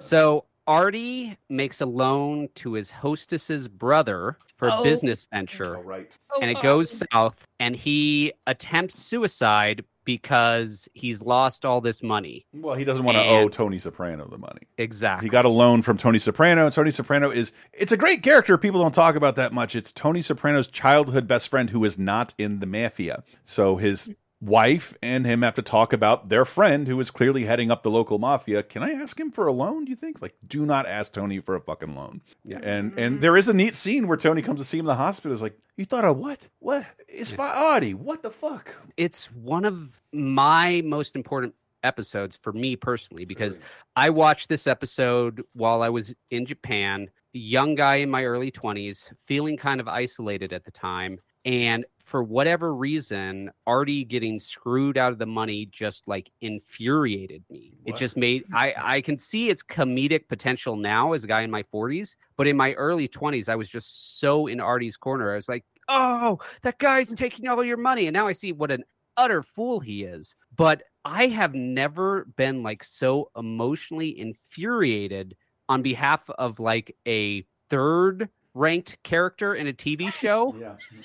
And that's I, being I have it's such a different experience for me. It's like you can't step in the same river twice. Like I can watch this episode now, but I will never have 1% of the emotional investment and rage I had on Artie's behalf that I did in my early 20s. I I don't know what caused it if it was either. just like the stage of life I was in at the time, but it's something I can never recapture but I always think of when watching this episode. Artie's kind of typically used as a pathetic character, and, and occasionally, you know, to be like you and I's eyes into the mafia. He's on the Ah, so I'm pathetic, eh? no, because it, because I do think in terms of what's funny on the show, Artie has some fantastic physical comedy. He is bits on the a show. amazing comedic character. Yeah, I he's mean, awesome. The Sopranos works because it's such a great drama with such great humorous moments as well as the high drama. And Artie just is hilarious. He just is. Yeah, he, Uncle June is the funniest, but like on a physical level, Artie is amazing. He's hilarious. He makes a lot of bad decisions. I really like Artie. Yes, I think that the show one of the re- he's one of the reasons I love the show that nobody talks about. Yeah. This episode and the episode in season six, like near the very end when he rediscovers his love of cooking, is just two amazing pieces of drama. I just feel so bad from all the time because I feel like he's being set up in parallel with like Robert Patrick's character. Oh, like yeah. so mm-hmm. many fucking losers end up in the orbit of the mob and get destroyed. Yeah. by- They think they're smart enough. They think they can make this all work, and they always get just everything taken from them. Mhm. And yeah, the whole time, I'm like, no, Artie, please don't. Artie, please. Yeah, I think it- they're not really your friends. It's not that they're, I'm sure there's got to be some success stories from somebody who's borrowed money from the mafia, but the reality is, if you need thirty thousand dollars right now and don't have it, you shouldn't be investing in whatever this is. Just Yeah. don't. The, the people who can lose that kind of money have easy access to it. You can't afford to lose that kind of money, especially if you're talking to Tony Soprano. I hope I s- gave everybody a lesson. Please don't talk to your lo local mafia loan sharks. God, I'm, I hate getting up on my high horse like I do. So woke. and moving on into video games of 2002, October 14th through the 20th, Roller Coaster Tycoon 2 hits the PC. So this is a classic. This gets referenced all the time. You have seen numerous posts on the internet about this game because at the time of its release, it was the best roller coaster game, period. You could customize your park, that's a fun thing, but you could customize it to such an insane degree that people did horrible, horrible things to their park goers. Um, so there's a story here about Mr. Bones' Wild Ride. in Mr. Bones' Wild Ride, in the theoretical park goer's subjective experience, four years. They were on the slowest roller coaster that you could possibly go that twists and turns and turns for the entire length of the park, and it takes them four years. And when they finally get off the ride, they're trapped in a loop where their hmm. only option is to go back to the entrance and get back on the ride for another four year ride. Dear God, you horrible monsters. I mean, that's hell. For these people, that's a literal damn for eternity hell. My god. Also, this week, you have the follow up to Red Faction with Red Faction 2 on PS2. The One of the few games that ever made true to its promise of destructible environments. It would become much better in Red Faction Guerrilla, infinitely destructible environments. Kind of a shooter in a blast core universe. BloodRayne comes out for PS2. That is a fallen franchise if I've ever seen one. That got a Uwe Yeah. Boll movie based off of it. It, It it got got two. It did. It got two. I mean, I think it's more known for the movies than it is for the video game at this point. Yeah, notorious, probably. Yeah. Yeah. Mm. But uh, I can really picture the pitch meeting for this video game. It's like, all right, okay, let's let's make sure it has zombies. And uh, what if it had Nazis? Yeah, yeah. And you should play a hot chick, like really smoking hot, and and she should be a a, a vampire, and and she should moan sexually when she sucks her enemies, and and guns, and the fuck ton of guns. yeah, yeah. The, the the as a game, it's kind of gone. The, I don't know that the game still exists. I think it got some HD remakes or remasters semi recently, and that is it. X Men Next Dimension is out on PS2. Uh, I don't know anything about that, but more importantly, do you love Disney? Do you love golf? Kill yourself. No, there's a game out this week for the PS2. You'll enjoy it. So they were obviously trying to rip off Mario Golf. Mm-hmm. But the problem when you try to rip off Mario Golf is Mario Golf already exists. And these ripoffs never put a third of the effort Nintendo does into really good controls. Good controls is crucial for the Mario Tennis, Mario Golf, even Mario Kart series, and all the other companies that go, let's just throw out a inferior product, get crushed. Yep. Even though, wow, produced by, uh, released by EA. And then last, of course, last but a PS1 game in 2002, Shrek's Treasure Hunt. What is up with Shrek? This is like the third week in a row we are having a Shrek game on a different system. Three sh- systems, three Shrek games. I gotta think this is intentional. I think they're really priming the pumps for just pump out product. Yeah, and, and they were not wrong. Uh, they were not no. wrong. When I when I when I talk to young kids about our video game show, there's plenty of not only nostalgia for this game, like people who are getting their first jobs in the games industry were doing it on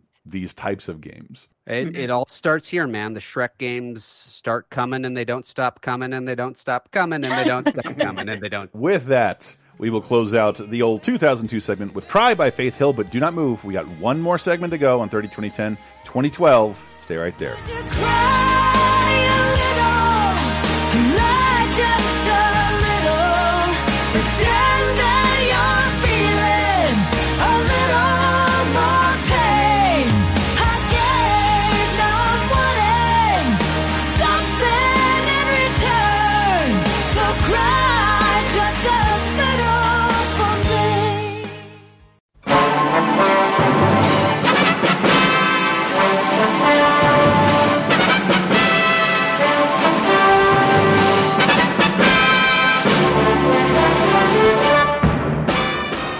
Mrs. Internet and all the ships at sea. It's time for a classic corner where we go even further back in time this week to see if there's anything worth a watching. And for the week of October 14th through 20th, couple big recommends. First of all, I'm going to do this one a week early because we're so close to this lining up, but damn it, we just lost Angela Lansbury, and that means we got to talk about the Manchurian Candidate, which turns 60 next week. But I am putting it here because there's actually like a ton of stuff to talk about next week. So, Manchurian Candidate, where she's I think three years older than the guy playing her son, and it doesn't fucking matter because Angela Lansbury was born 50.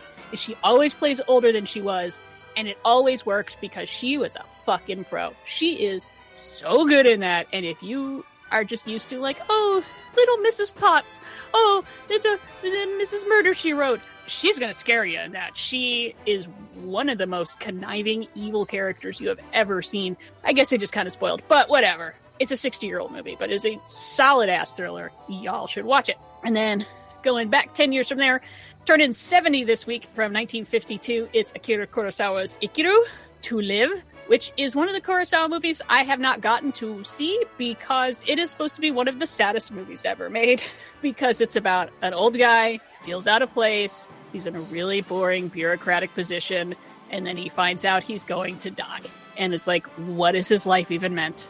What is he going to do with that? What is what does this information mean? What does it mean to live? What does it mean to die? It's supposed to be an absolute masterpiece because it's fucking Kurosawa and he knows what he's doing. But all right, I'm going to try to nut up and watch it this week too. This is big theme for me this week is yeah, having the ovaries to watch tough stuff to watch. Everyone tells me that in the end, it's not depressing, it's actually beautiful and life affirming, but I know you gotta get through depressing stuff to get there. And yeah, I'm just being a big wimp lately. I don't know. Times are tough. I'm tired. But, Halloween recommendation though turning 90. 9 0 is a horror movie that is completely watchable today because it is fucking bonkers. It's The Old Dark House from 1932, directed by James Whale, coming off of Frankenstein, stars Boris Karloff, Melvyn Douglas, Charles Laughton, and Gloria Stuart, the old lady from Titanic, when she was hot AF. The setup is pretty much the same setup as Rocky Horror Picture Show. People are on the road, we're lost, let's go to that creepy old house. We'll try to use their phone, but castles don't have phones. And it turns out everyone in this house is some kind of fucking lunatic because, you know, they're like Boris Karloff or whatever. It is so moody and strange and weird, and you definitely see its influence because we're so early in horror in the 30s. You can see how little things here and there, these have all been just sort of grabbed little pieces to become like what we think of as horror movies. But it's not especially frightening. There's, you know, it's mostly just like you sit there going like, wow, that was that was odd. What are they doing? Oh, okay, that's weird. Yeah, Old Dark House. I think even kids could probably watch it because it's not like anything too horrible. Of Gloria Stuart's work from the 30s, this is totally the one I like to highlight because she's gorgeous and you're like, "Oh my god, that's her in Titanic." She's all grown up. So yeah, The Old Dark House from 1932, a 90-year-old movie. I love recommending movies that old. And that's it for this week. Stay classic.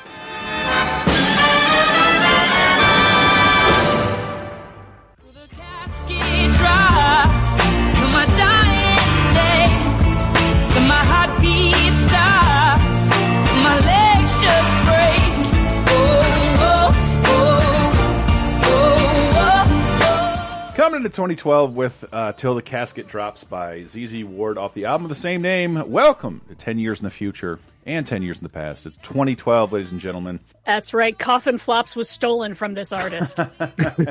Just shit wood. People, never mind. Hitting pavement. I love. I think you should leave. Oh my god. And my new lady doesn't. I don't know what to do. Everything else is fine.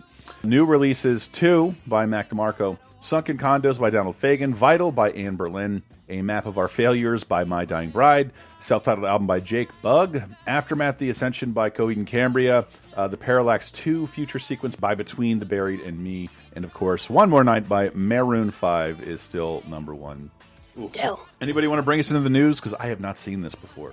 Oh, so the epic rap battles of history, people, started this year, 2012, the tradition of making a rap between the two presidential nominees. And that this- that election is three weeks away. Yeah. Mhm. And this is the first one of Obama versus Romney. And they kind of give up the very end, which I didn't think was the wisest choice. Go ahead and play the clip. Uh, you're a stuttering communist. Oh yeah, well you're stupid. You're stupid. Nuh-uh. I am the me by the giant. The president shall not be the shiniest of. You, I want to like you. Don't talk about. I thought what was on my radar. Ten up on it. That that's enough. This is one of the weaker ones. I think the uh, the next two are actually better compared to this one. The one Uh, it's Al it's more of a wanted? rap battle, and this they didn't seem to know what they were doing yet. Moving into movies of 2012, a bunch of basically only two movies that I would care to talk about in this episode. I don't know anything about Excision with Malcolm McDowell, Traci Lords, Ariel Winter, Roger Barton, AnnaLynne McCord. Oh, this is one I kind of wish I got to because it was giving me a little bit of Ginger Snaps vibes, and I ended up really liking Ginger Snaps. Again, I can watch horror movies. There just has to be a reason. And Excision is about a teenage girl who really wants to be a surgeon, and she really likes blood a little too much. And it sounds like it gets spooky as hell, and there's some real disturbing body horror stuff. Saw a bunch of people bringing up the name Cronenberg, and like, oh no. Um, yeah, horror fans seem to really like Excision, even though it's it's a very small movie. And, and another uh, acting appearance by John Waters, just like Seed of Chucky, which you talked about on patreon.com slash laser time. Yay! See, he's coming back. Uh, Ziggy? What? I- oh, no, see, he's he's coming coming back. Yes, I did. I thought you declared the Ziggy comic was coming back. I'm like, I'm fine with this.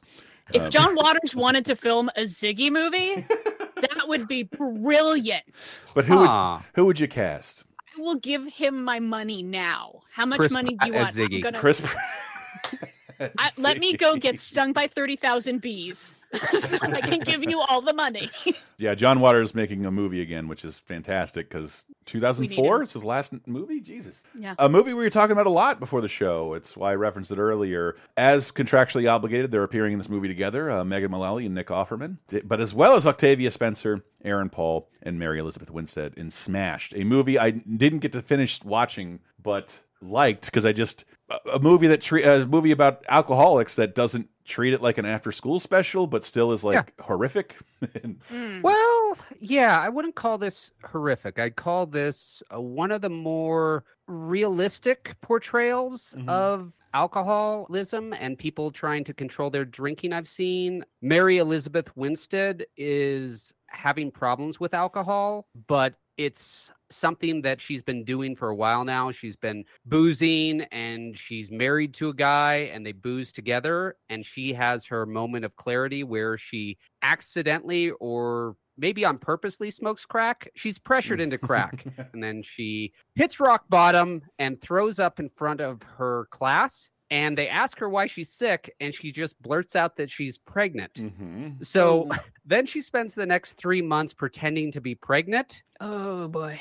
And then she goes to AA and realizes how deep in. And as she's going to get sober, her husband, who has been drinking with her their entire relationship, isn't hostile. He's not like, I hate you for doing this. He's just like, well, you do you. I'm going to keep drinking. Mm-hmm. Mm-hmm. And that doesn't work out very well. It's, it's a big recommend, but let me ask you, what is the longest time you've gone without alcohol? A couple weeks. Couple weeks. Oh gosh, months.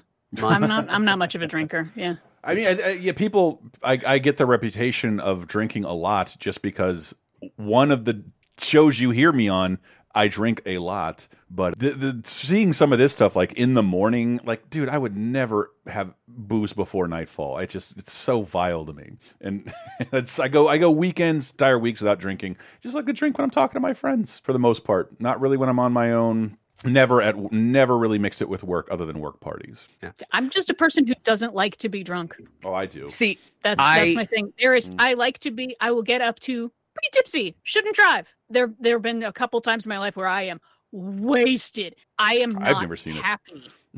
no, you've never seen it Mhm. because I am not happy when I am fucking wasted. Yeah, when I get too wasted, I typically at this point I call it Batmaning, but people call it the Irish goodbye. Like, I'm like, uh oh, I passed that point. I'm not going to annoy anybody. I'm going to go to sleep. Poof! I will say goodbye to no one. I will leave wherever I am, get a cab to wherever I need to be. Now, now Diana, have you ever seen a movie where someone likes to get tipsy but hates to get drunk? Not really. See, that's No. that was me as well. And I had never seen my relationship with alcohol on any movie or any TV show. Mm. I am at day 334 without alcohol. Whoa. Yep. And it's not because I ever had anything I've ever seen in the movies. I've never got in a DUI. Mm-hmm. I've never missed a day at work. I hate being drunk. Drunk, ah. drunk. I despise. If Yep. if I've dr- drank enough to throw up, I made a huge mistake. That is not something I enjoy. It is not something I seek out. It's not something I ever liked. But my thing was I had two surgeries in a very short amount of time Yep. for issues utterly unrelated to any mm. lifestyle choices I ever made. They were completely sucks to be you itis. It was just my body going, sucks to be you. And the doctors having to give me surgery to fix it. You know, if it was something where it was like, give up smoking, get to be a good body weight, or stop drinking, that would have been one thing because that would have been the result of my own actions. But I got in a bad way because of nothing I did. And that infuriated me. It was Mm. just like pissing me the F off and decided I don't want to be mildly sick a single other day in my life. I don't want, because I'm in my 40s now, even a little hangover from like two drinks was pissing me off. Starting to wear you wear know, on me. It is starting to wear on me. getting, getting a bad night's sleep from two drinks. Because listeners, I like to get tipsy. I did. Mm-hmm. Uh, it was a thing I did on a very regular basis. I just never got drunk. Yeah, I, I, 'cause I I'm- didn't I, like I drunk. think I have to Mhm. explain to some people. So I don't drink to get drunk. I started drinking for the same reason I still drink. Like it just makes being out in public easier and like talking to people easier. When I pass that threshold of like slurring, I hate it. I hate. I, I haven't barfed in fucking decades. I was drinking fairly regularly. Mm. It was two drinks a day, but it was every day. And then I Mhm. did a 100 day stop where I just went, okay, let's reset my body to alcohol. And then I very Mm. little just social drinking, but the creep creeped. And then it was Mm. drinking regularly, just come home from work, two drinks. Then quarantine happened. Oh. And that was hard. And that was when I drank probably more than I've ever drinking in my life. Again, Mm. not getting drunk, just getting tipsy every night. Mhm. And I was getting to be a not good body weight. And so I, I cut down on the drinking. Then the surgery happened. And then I was just like, okay, I am done, done with drinking. And I actually went to an AA meeting because I thought, hey, this is what I've seen in movies and TV. What's your first initial? J. And your last initial are crap. and this is not a slam against AA. If you're an AA and it works for you, I say do it. If it works, it's working. Okay. Mm-hmm. I'm saying that. When I went to AA and I heard all the stories, none of them connected with me. It was like, Yeah, I can see this is not my experience. I am not. Having any of the emotions you're talking about. A lot of people are there because of a rock bottom that you didn't hit. I think I Mm. think you were you had gotten onto the freeway and you hadn't quite got to the off ramp yet. The off ramp that is fucking chaos. This is affecting my life. Mm-hmm. Yeah. So what I did instead was I read a book called Allen Carr's Easy Way to Control Alcohol. And what that book basically does is it helps you get into the operating system of your brain and rewire it so you don't like alcohol. This is my experience. If it doesn't work for you, it doesn't work for you. You changed your Remember- coding?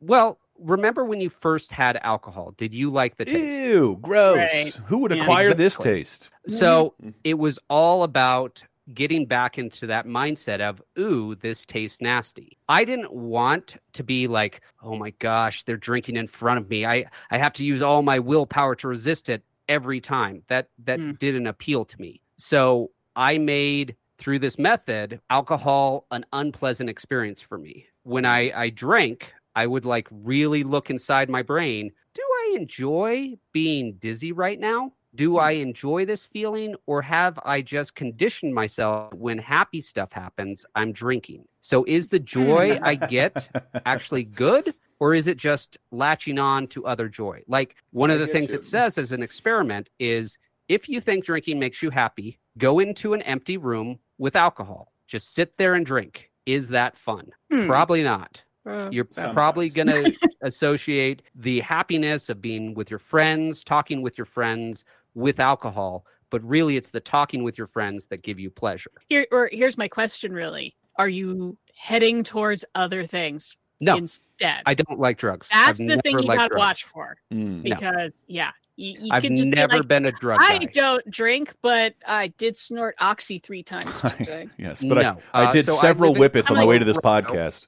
yeah, something look looking for something that numbs the feelings. Nope. That's not alcohol. Yeah. Nope. Well, well how, Uh, how so- come, JR, I thought you drank this whole time? I was drinking when we were recording Talking Terrific Television, but I have not had a single sip of alcohol. So what the are you drinking? Time. What? I, On the 'cause- show? Yeah, because sometimes it looks like Well- you're you have a beer or oh, is that kombucha? This is kombucha? called ginger beer. Ginger beer. Got it. See, it's a brown Yeah. bottle. That was the the full the yeah. Yeah. Ginger yeah, beer, good. I love ginger beer. It's it's good stuff. Yeah. But no, the I, I quit drinking two thirds of the way through talking terrific television, and I haven't had a sip the entire time I've been on 30 20 10. I wish I could say that. Good job. but I very much can't. Thanks. But that's what I thought was fascinating about the movie Smash. James Ponsoldt and Susan Burke, well, Susan Burke in particular, who is a recovering alcoholic, like they hadn't seen their version of alcoholism depicted on on the big screen before. I know, um, I think Mads Mikkelsen had a movie about alcohol alcoholism come out recently, but they were all pretty much the mm-hmm. same. And by pretty much the same, I mean they were girl drink drunk from Kids in the Hall, mm-hmm. and and mm-hmm. it, these experiences are different, and certain people I know found out they had, had a problem from unique circumstances you don't see depicted in movies. And mainstream movies kind of, I don't feel like they tackle a lot of addiction anymore. Yeah, Mm. yeah. I, I, and so many of them, it's there is a, a cause. There is the one bad thing that happened, and Mhm. now it, it's an emo- it, it is a moral failure Mhm. that they are a drunk. And it sounds like this avoids that, which so many of them don't. Yeah. Mhm. Except if you go back to kind of the original uh Lost Weekend from 1945. Yep. That I mean, it really depicts like yeah, just doing anything for a drink, but also has characters saying he has a disease, and it's like mm-hmm. from 1945 we were treating it that way. Why don't we do that? 1945. Way to go. right. That's yeah, it's a disease. Some people have it and it shows up later in life. Some people it shows up real early. Who knows? No, I've I've heard good thing about Smashed, and It's great. I do highly recommend it. It's not my story of alcohol, but it is other people's stories. So mm. I'm not there with you yet, JR, to quit entirely, but I think I have told you. Let's say a certain recording night where I'm we're recording until like 2 a.m. Like that's taking longer and longer to recover from. Yeah, It- well, it would- that's that's the other reason I quit. I'm too old. Yeah, you know, I'm feeling a little even- too old because I I, even- I I found it with pepperoni. I'm just like, why am I doing this to myself? This hurts every single time. No more pepperoni. That's the can't Allen remember- Carr method. The Allen Carr method is apply what you learned about pepperoni to alcohol. Well, I don't feel that yet. I'm having trouble remembering the last time I was hungover. Because I don't drink that much, and I always have a big old glass of water before I go to I bed. went. I was at Oktoberfest this weekend. Got sick, but it wasn't because of the booze. I was I was a huge hydrate person. I would drink water while I was drinking. I was never hungover because of that, but I just I was sleeping bad. Like Mm. two drinks, Mm. even one drink, it was okay. I had a bad night of sleep. And Mm. a bad night of sleep in your 40s is a lot harder than a bad night of sleep in your 20s. Okay, okay, okay. We should move on to the terrible movies we don't recommend to anybody. Pretty much. Oh, I I feel bad that I haven't. I I'm kind of curious to see some of these Yes. the Atlas Shrugged movies. I don't know if they're through the book yet. Uh, th- I think they're still ki- they were kickstarting this one or the third one. Yeah, I think they kickstarted uh, at least two and three. Yeah, because the, They can, it never was they can never get the same cast back, but it's a pretty thick book. it was such a well, it's such a dismal, critical, and financial failure. The only people committing to having this made are the annoying college kids who want to tell you about Ayn Rand. It's awful. But part two has finally made it. Patrick Fabian, uh, Esai Morales, With real actors, Esai Morales, Samantha Mathis, yeah. Jason Berg, and uh, Samantha Mathis in Atlas Shrugged 2, The Strike. Atlas Shrugged It 2. turns out the answer to everything is to let rich people do whatever they want.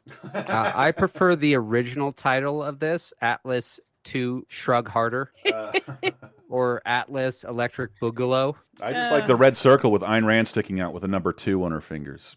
Um, I'm not watching this. I don't No. recommend any of you watch this. This will No. make you a stupider and shittier person. Same can't be said for the next film, but it is I think so. I think this movie will make you dumber. Carmen this movie was so dumb, and I'm angry about it. Jean Reno, Edward Burns, Rachel Nichols, Matthew Fox, and Tyler Perry, and Alex Cross. Maybe two or three guys to pull this off. This is one guy. Detective Alex Cross is an expert on the criminal mind. He wants the world to suffer. Do you like it? Yeah. I can't have that. But now, inflicting pain is part of my true calling. He's met his match. There's not one scenario that you have thought of that he hasn't already figured out. I'm going to enjoy this. Let me see your hands! Alex Cross, rated PG-13. Ooh, Alex Cross. New franchise for Tyler Perry, the man who least needed a new franchise. I mean, it's been 11 years since the last Alex Cross Along Came a Spider. Before that was Kiss the Girls, five years before that. Morgan Freeman, it feels like a better fit for this. There are so many Alex Cross stories that, yes, this should be a film franchise and we get them every couple of years. No, it should be a high quality TV show. This film Or is that, yeah. like a pilot for that high quality TV show. This is not a movie, you know. It's like Mm. when you watch that Star Trek The Next Generation movie where they go to the planet and everyone is making basket weaves and you're like this is an episode of a TV show, not a movie. That's what this movie is. It's yeah, but they try to movie it up. It they try to movie it up because it's directed by Rob Cohen, who we've talked about repeatedly. He's an absolute piece of shit, but he directed Fast and Furious and Triple X. Yeah. Bad fit for the material. Real yeah. I, I think this has one of the worst fight scenes of the year. The camera is so incredibly shaky, and the cameraman is like deliberately obscuring the fight. It's like, if I make this shaky enough, you can't see how horrible an action star Tyler Perry is. okay, I'm sorry. I actually enjoy him as a filmmaker at times, but he is not an action guy, and the cameraman knows it and shakes the camera to hide it. And this gets into a problem with a lot of action films is they try to hide the action with a shaky cam. Jason Bourne did it because it worked for the story. You're doing it because this actor cannot do action moves. This was just real, real rough all around. Yeah, Tyler Perry, I I gave him a chance on this. I'm like, I, I don't feel like you're quite right for this. I realize this this is basically a prequel to all the other stuff. Let's give him a chance. And it's just he doesn't I don't know, he comes across as like too nice, too jovial. Like he doesn't seem like a dedicated forensics guy who looks into the minds of the darkest people ever. Also, putting Matthew Fox and Edward Burns in a movie together when they're not playing brothers is a bad idea. they look so alike sometimes. Oh, so that's the most generic looking white dudes of all time standing right next to one another. Just Ugh. why? Uh, this was this was pretty bad. It was pretty bad. Oh my god, Just they no- look fucking exactly the same. I'm hovering. Oh my god. Yep. Um, You can't tell me that they're two people. you can't actually prove that. Lastly, something I am not in any way qualified to talk about, but will make more money than probably any movie this year. Who could forget Katie Featherston, Alexondra Lee, Steve, Stephen Dunham, Matt Shively, and Kathryn Newton in the unforgettable Paranormal Activity 4? He's coming, he's coming. There's a new kid from across the street. He's creepy. You guys want to see something really cool? Kinect projects tracking dots. Look at that. See? It's moving. What the hell? Want to meet Robbie's friend? Yeah. He's right there. It's nice to meet you. I know you're pretending. He does not like you. I think there's something in my house. It's three in the morning. Can you tell me who you were talking to? Nobody. And I say that not shitting on the paranormal activity movies. They are just some of the few horror movies that really work on me. They're like the Hmm. games I don't want to play. I find the scares genuine, and I yeah I, I don't know where this is. This to me is like, is this the first one in color? but uh, yeah, somebody no, some it's it's in the middle of the pack of how many of these there have been. There's so Right. many. it's a sequel to two, but because the Yeah. third one's a prequel, but the technology is more advanced here. I, I, I guess I should probably maybe give these a shot this go around if I get someone else to do it with me. Yeah, can't tell you much about paranormal. Did anybody anybody else see it? Not our cup I of have tea. not seen a single film. I've seen Paranorman. Love it. Recommend it every day. Yeah. Saw that. Um, I got to go by reviews on these because they do send, tend to run together. I I feel like we've dropped the ball on modern horror because we keep ignoring Paranormal Activity and Saw movies on this show. Of just But like we recommended. Sinister. Yeah, Give us a pass. Yeah, I mean the reviews were like it's okay. They're they're doing what they're doing. I'm looking at Sam Moon in the Laser Time community Not- to tell us what's up. He tends to break down horror movies. He's doing that a lot lately. Laser Time Facebook Yeah. community. Check it out. Yeah, saying like okay, it's not as good as previous ones, but it's okay. It does what it's setting out to do. Mm-hmm. Sure. Okay. Do, I just want to know does someone in the movie say, You don't really believe that's possible, do you? And- I bet someone does. I bet someone does. We have the trifecta. and it makes almost as much as The Ring on a five million dollar budget. And it is ten years later, it is like one tenth of what The Ring cost to make. Paranormal Activity Oy. four. So so, I mean, that's that's you know, I like my horror movies low budget and creative. I'm not not shitting on that. It's just not my cup of tea because. Yeah, I'm not really scared by many horror movies except for these. I don't like games where this is a thing. Anyway, the, the horror stuff I do like television Simpsons Treehouse of Horror, otherwise known as the one time a year I tune in for a new episode of The Simpsons. Treehouse Yeah. So this is a solid episode. You know, I watch new episodes of The Simpsons occasionally. Uh, I'm a season one through 13 guy, but I'll watch them and I'll be like, this is good. This is perfectly fine. It starts out with a reference to the Mayan calendar, which is pretty funny. Then it goes into a black hole being opened in Springfield and everyone throwing crap into it, which of course makes it grow larger and then disaster happens. Oh, Donut, like Donut County. Great game. Then there's Ah. a paranormal activity spoof where, Ah. where Homer does the paranormal thing and he puts cameras all over it, ending with a demon demon Homer threesome. and then we have Bart going back to the past, preventing Homer and Marge from ever getting married. And then his new father is Artie, Artie Ziff Ziff. And he's rich and famous. During quarantine, I watched every single Treehouse of Horror episode Oh, in a row in the month of October. I was trying to do one a day. I got a little off, but I was pretty close. And about 20 of them I had never seen. And they were all good. It's So- like even when they're hit and miss, they're Mm-hmm. kind of supposed to be. When they're uneven, they're sort of supposed to be, in the end very quickly. It's just, for, for- in terms of like Halloween animation, this rules. Why don't more shows do this? Yeah. I'm trying to arrange a candy exchange at my house for the neighborhood kids. And my intention is on the background to just have uh, Treehouse of Horror episodes playing. Ooh, Gonna- I'm trying to look up. Wait, how many tree houses of horrors do we have? We definitely 34. Yeah, we we definitely have enough that you can do one a day for October. But we're halfway we're halfway through October, so y'all got to catch up. Yeah, all on That would Dis- be fun. all streaming on Disney Plus for some God weird reason. Disney. Yep. 32. So you could watch two on actual Halloween night to be special. Mm. Yeah, yeah. Do do two a day from right now Yep. to then, and you're good. Yep. Also on TV this week, uh, How I Met Your Mother, Who Wants to Be a Godparent. Two of the people on this show have a baby, and shocking, they're realizing that their crazy 20 year old lifestyle does not fit with being a parent. Who would have guessed that? But it tackled something I don't see tackled very often on shows. Lily and Marshall can't decide on a godparent for their kid. If, in case they die, who does it go to? This is a real thing. Oh yeah, You know, uh, that is definitely a both- thing. both my parents and my wife's parents are pushing 80 so not not really great godfather uh, material honestly so trying to pick who do you want your kids to be with when you die is really really hard and Mm. and this show has all their friends super happy and eager to take on the godfather role godmother role that's not the case in reality having your friends agree to take care of your kids until they become adults if you die is a really big ask like super big Yeah.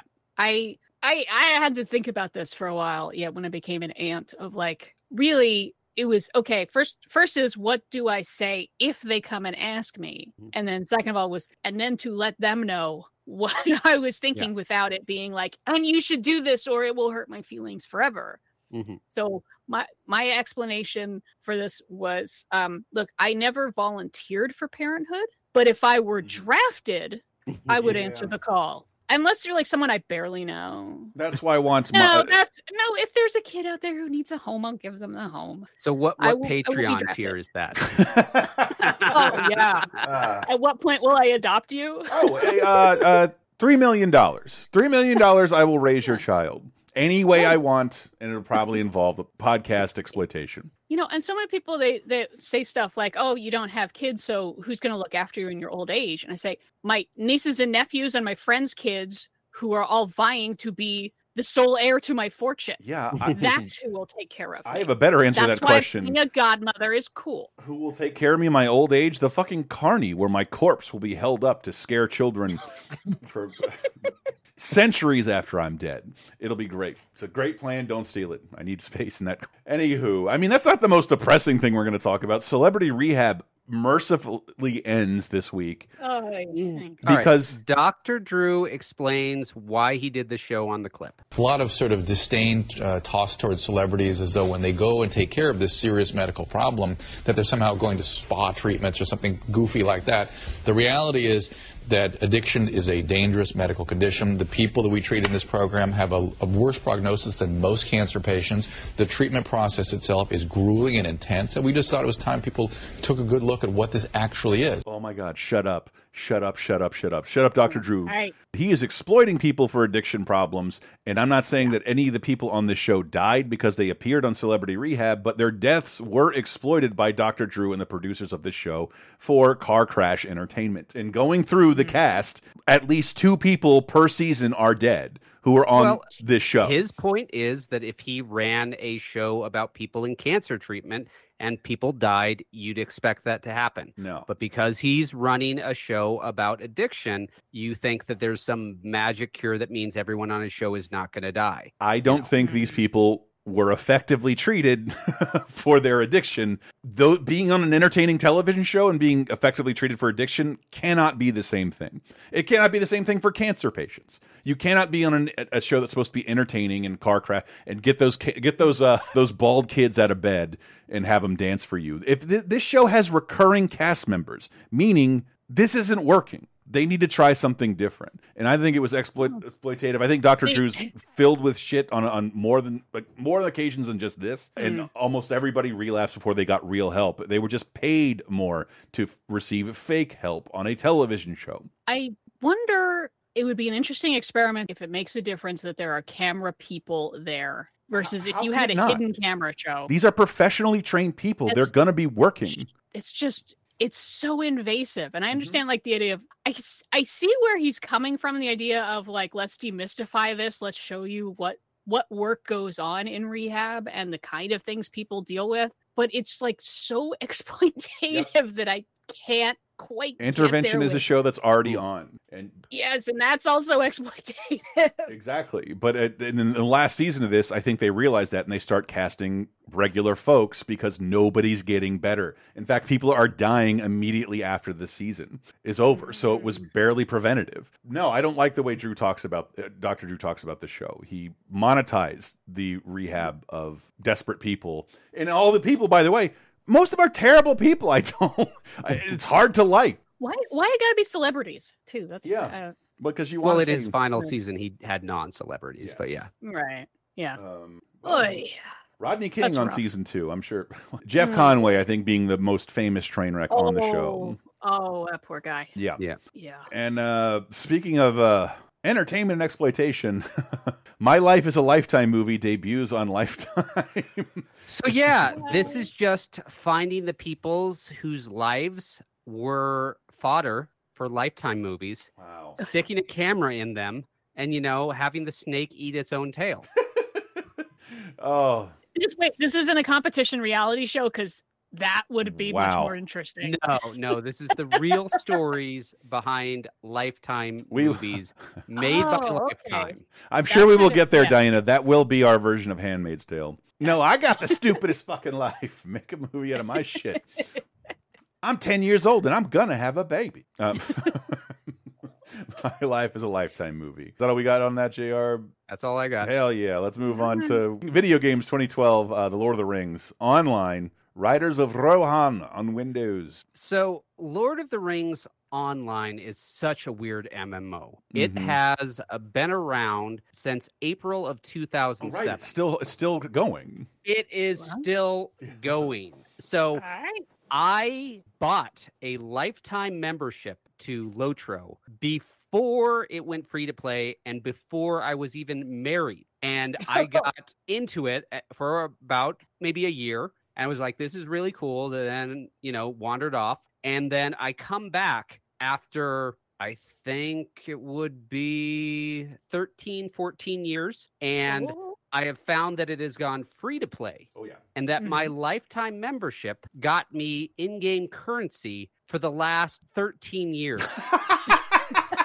so now This, I am- this is like the Futurama episode where you have Yeah. like two dollars in the bank. And the only person for you to play a thousand years of interest. and the only person for JR to play the the only person for JR to play as is Smaug, just sitting on top of all this treasure. it, in Lotro's currency, I am basically a millionaire at this point. I can just like spend money on anything I feel like, and it means nothing. Wow. Wow, see if you can sell some of it online. Uh, I, I ask, and apparently they don't make it easy, and it's Mm. easy to get scammed. So I'm I'm I'm trying.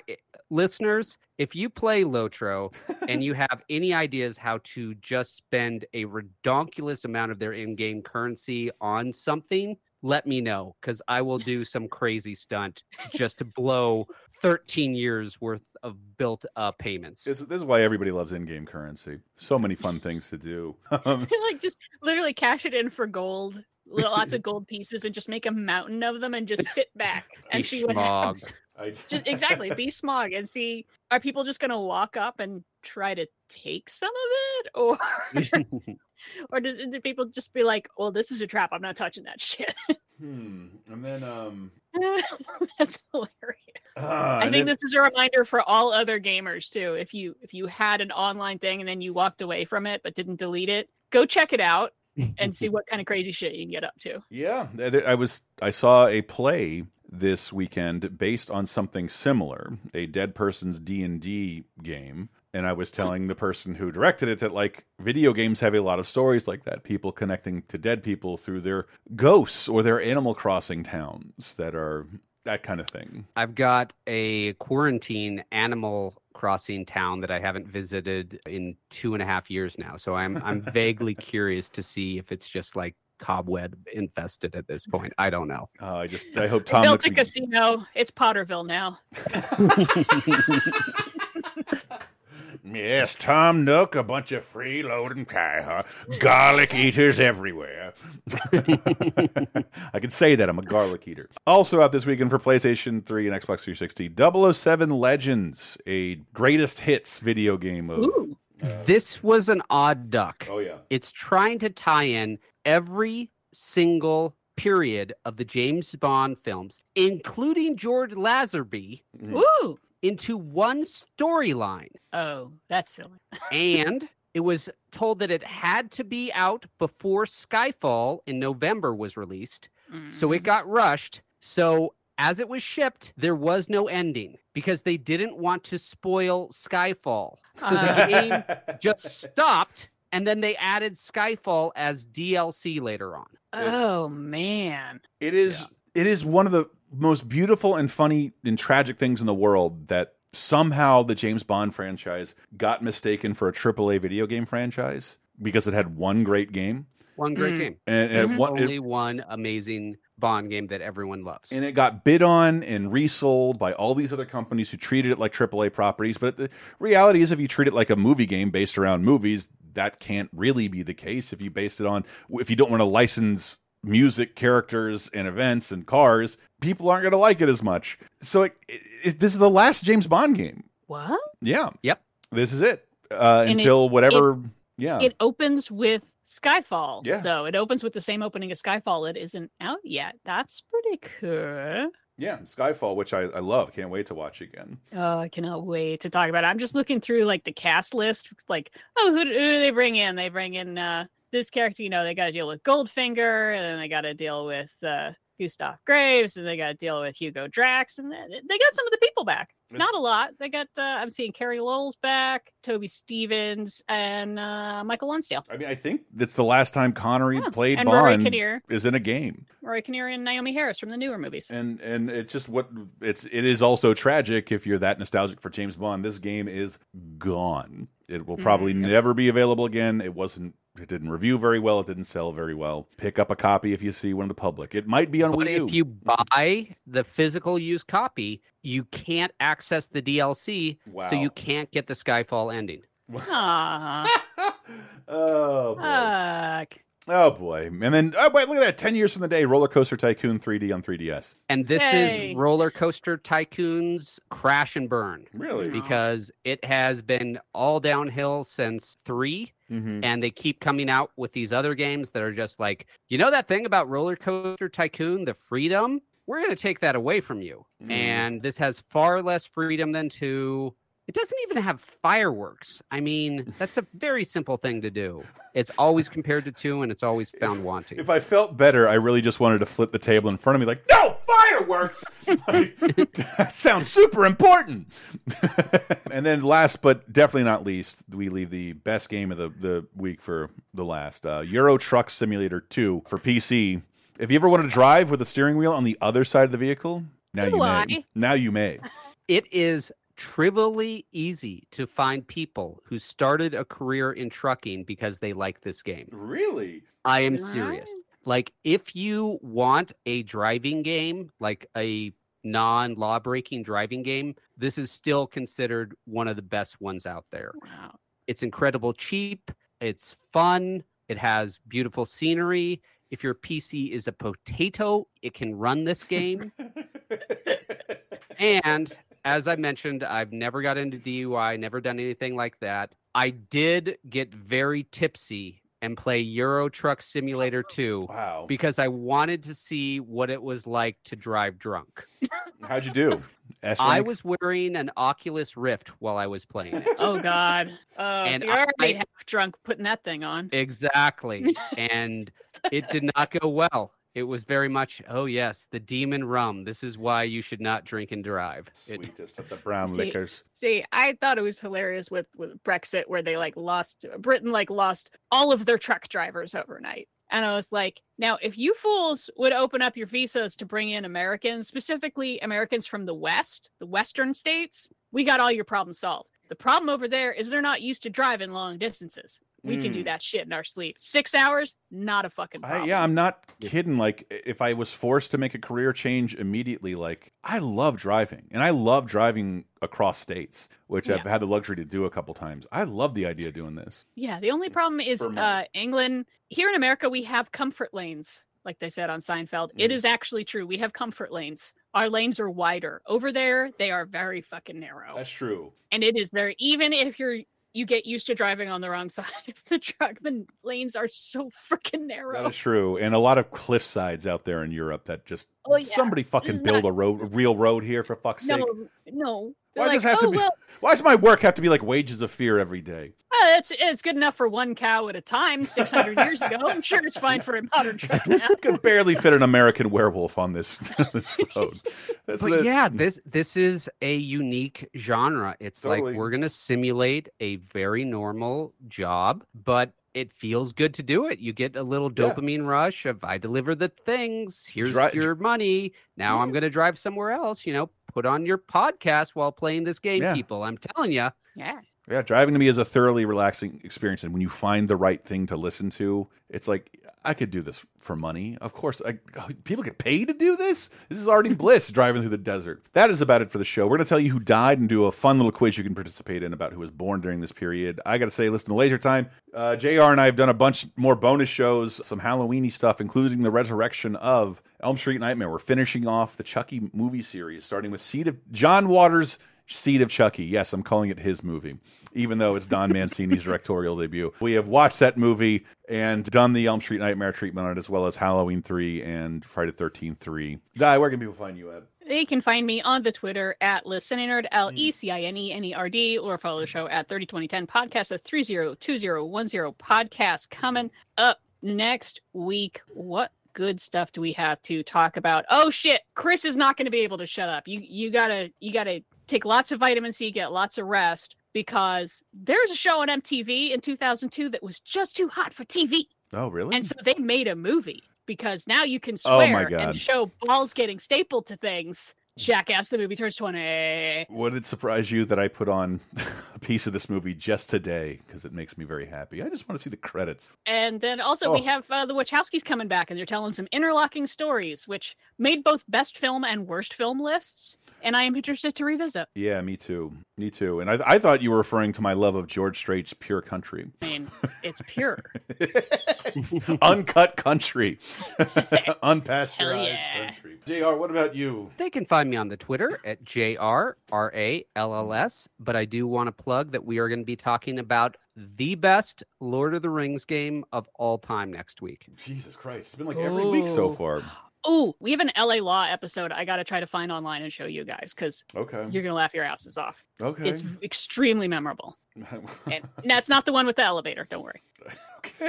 Uh, with that out of the way, patreon.com slash lasertime is where you can support us. We do thank you a lot. Uh, Diana, who died? The only death I found this week is in 2012 is when we lost King Norodom Sihanouk of No. Cambodia. He was 89.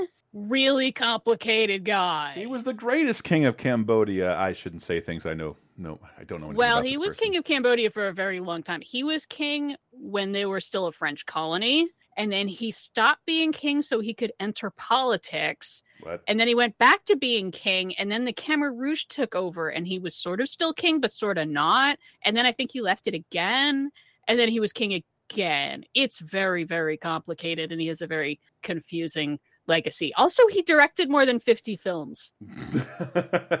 is, is he our second greatest, greatest director king behind Kim Jong? I uh, I I don't know, but he was a very very uh, long-lived monarch, shall we say? So yeah, but uh, Queen that. Elizabeth, I think, finally beat him because there was that chunk in the middle where he wasn't king for a while. So eh. and with With that out of the way, It's time for the birthday quiz. Oh, birthday is a doodly doo, a ding dong doodly doodly ding dong doo. Turning 60.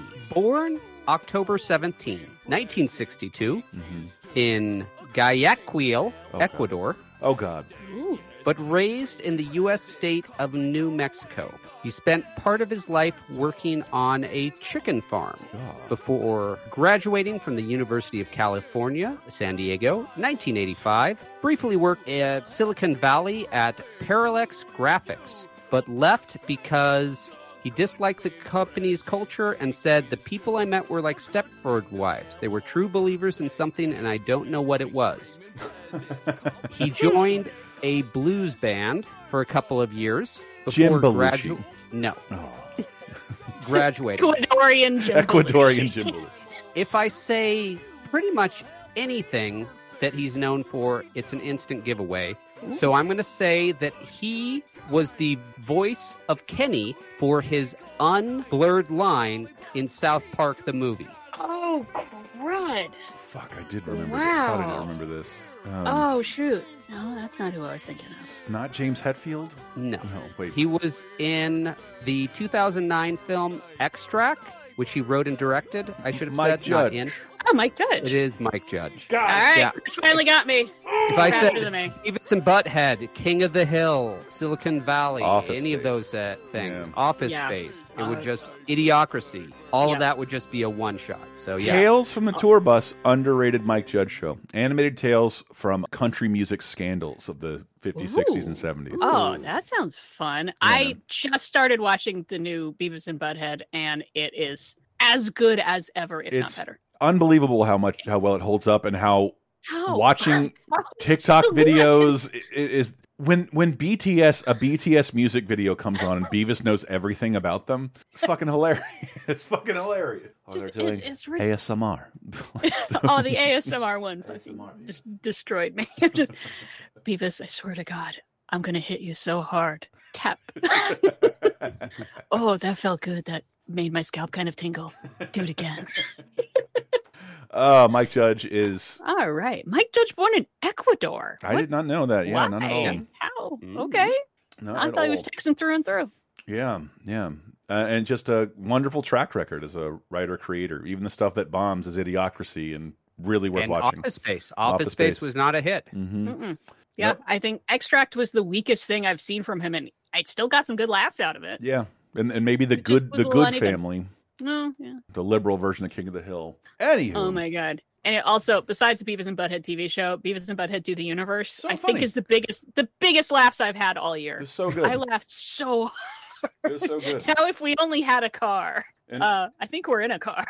And if you if you aren't watch if you didn't see that movie or the show, it's how they get old Beavis and Butthead and '90s Beavis and Butthead to exist in the same universe. It's a genius repilot. Uh, Wow. Yeah. I'm actually really intrigued now. Yes. It's, it's really funny about how they, yeah, they send them to space. Yeah, when Mike Judge sent, showed that picture of what Beavis and Butt- Butthead looked like they, when they were old, that was for a reason. It wasn't going to be a one-off gag. You It's fantastic. I seriously cackling. I was laughing so hard. Yay, Mike Judge. Yeah, all right. Well, thank you guys so much for the listening. All right, I'm giving you guys a choice. We got dead people to talk about. So, I do know. we want to go with "I Drove All Night" by Roy Orbison, which was a posthumous release? We talked about '92. It is one Or of do the we got to go? Ugh, It's a great song. it's an awesome or do, song. Or do we go with uh, Angela Lansbury because we just lost her? And if so, which one? She she won like seven Tonys. She Yeah, I did don't- a lot of singing. I'm going to leave Jr. as a tiebreaker here because I, I, gotta love- say, Roy. yeah. Sorry. I I even though "Open a New Window" for Mame is pretty good from a not very good show. I drove all night is awesome, and I knew it as a Roy Orbison song, and I'll never forget. I went to a Protomen show, and that's the oddly Mega Man based, very good music. The Protomen, and they were covering "I Drove All Night," and one of the women who was there with us, she's like, "It's Celine Dion," and I, she was correct. Celine Dion did cover "I Drove All Night." She rec she recognized it for, as a Celine Dion song and went nuts. And the Protomen song is uh, cover is amazing as well, but nothing beats the original. I drove all night. Yeah, I actually I think it was a Cyndi Lauper song, but I'm trying to look up who got it first. really. It was Cyndi Yeah. Lauper first. Cyndi Lauper got it first, but it was written for Roy Orbison, so eventually he got around to it. Thank goodness. Crazy. I had no idea. Just can't imagine Cyndi Lauper to drive to someone's room and make out with them in the middle of the night. But that could happen. Women probably do that, right? I guess that astronaut lady time. did. And then Let's Uh, get out of here. let's get out of here. Take us out, Roy. We'll see you next week. Drove all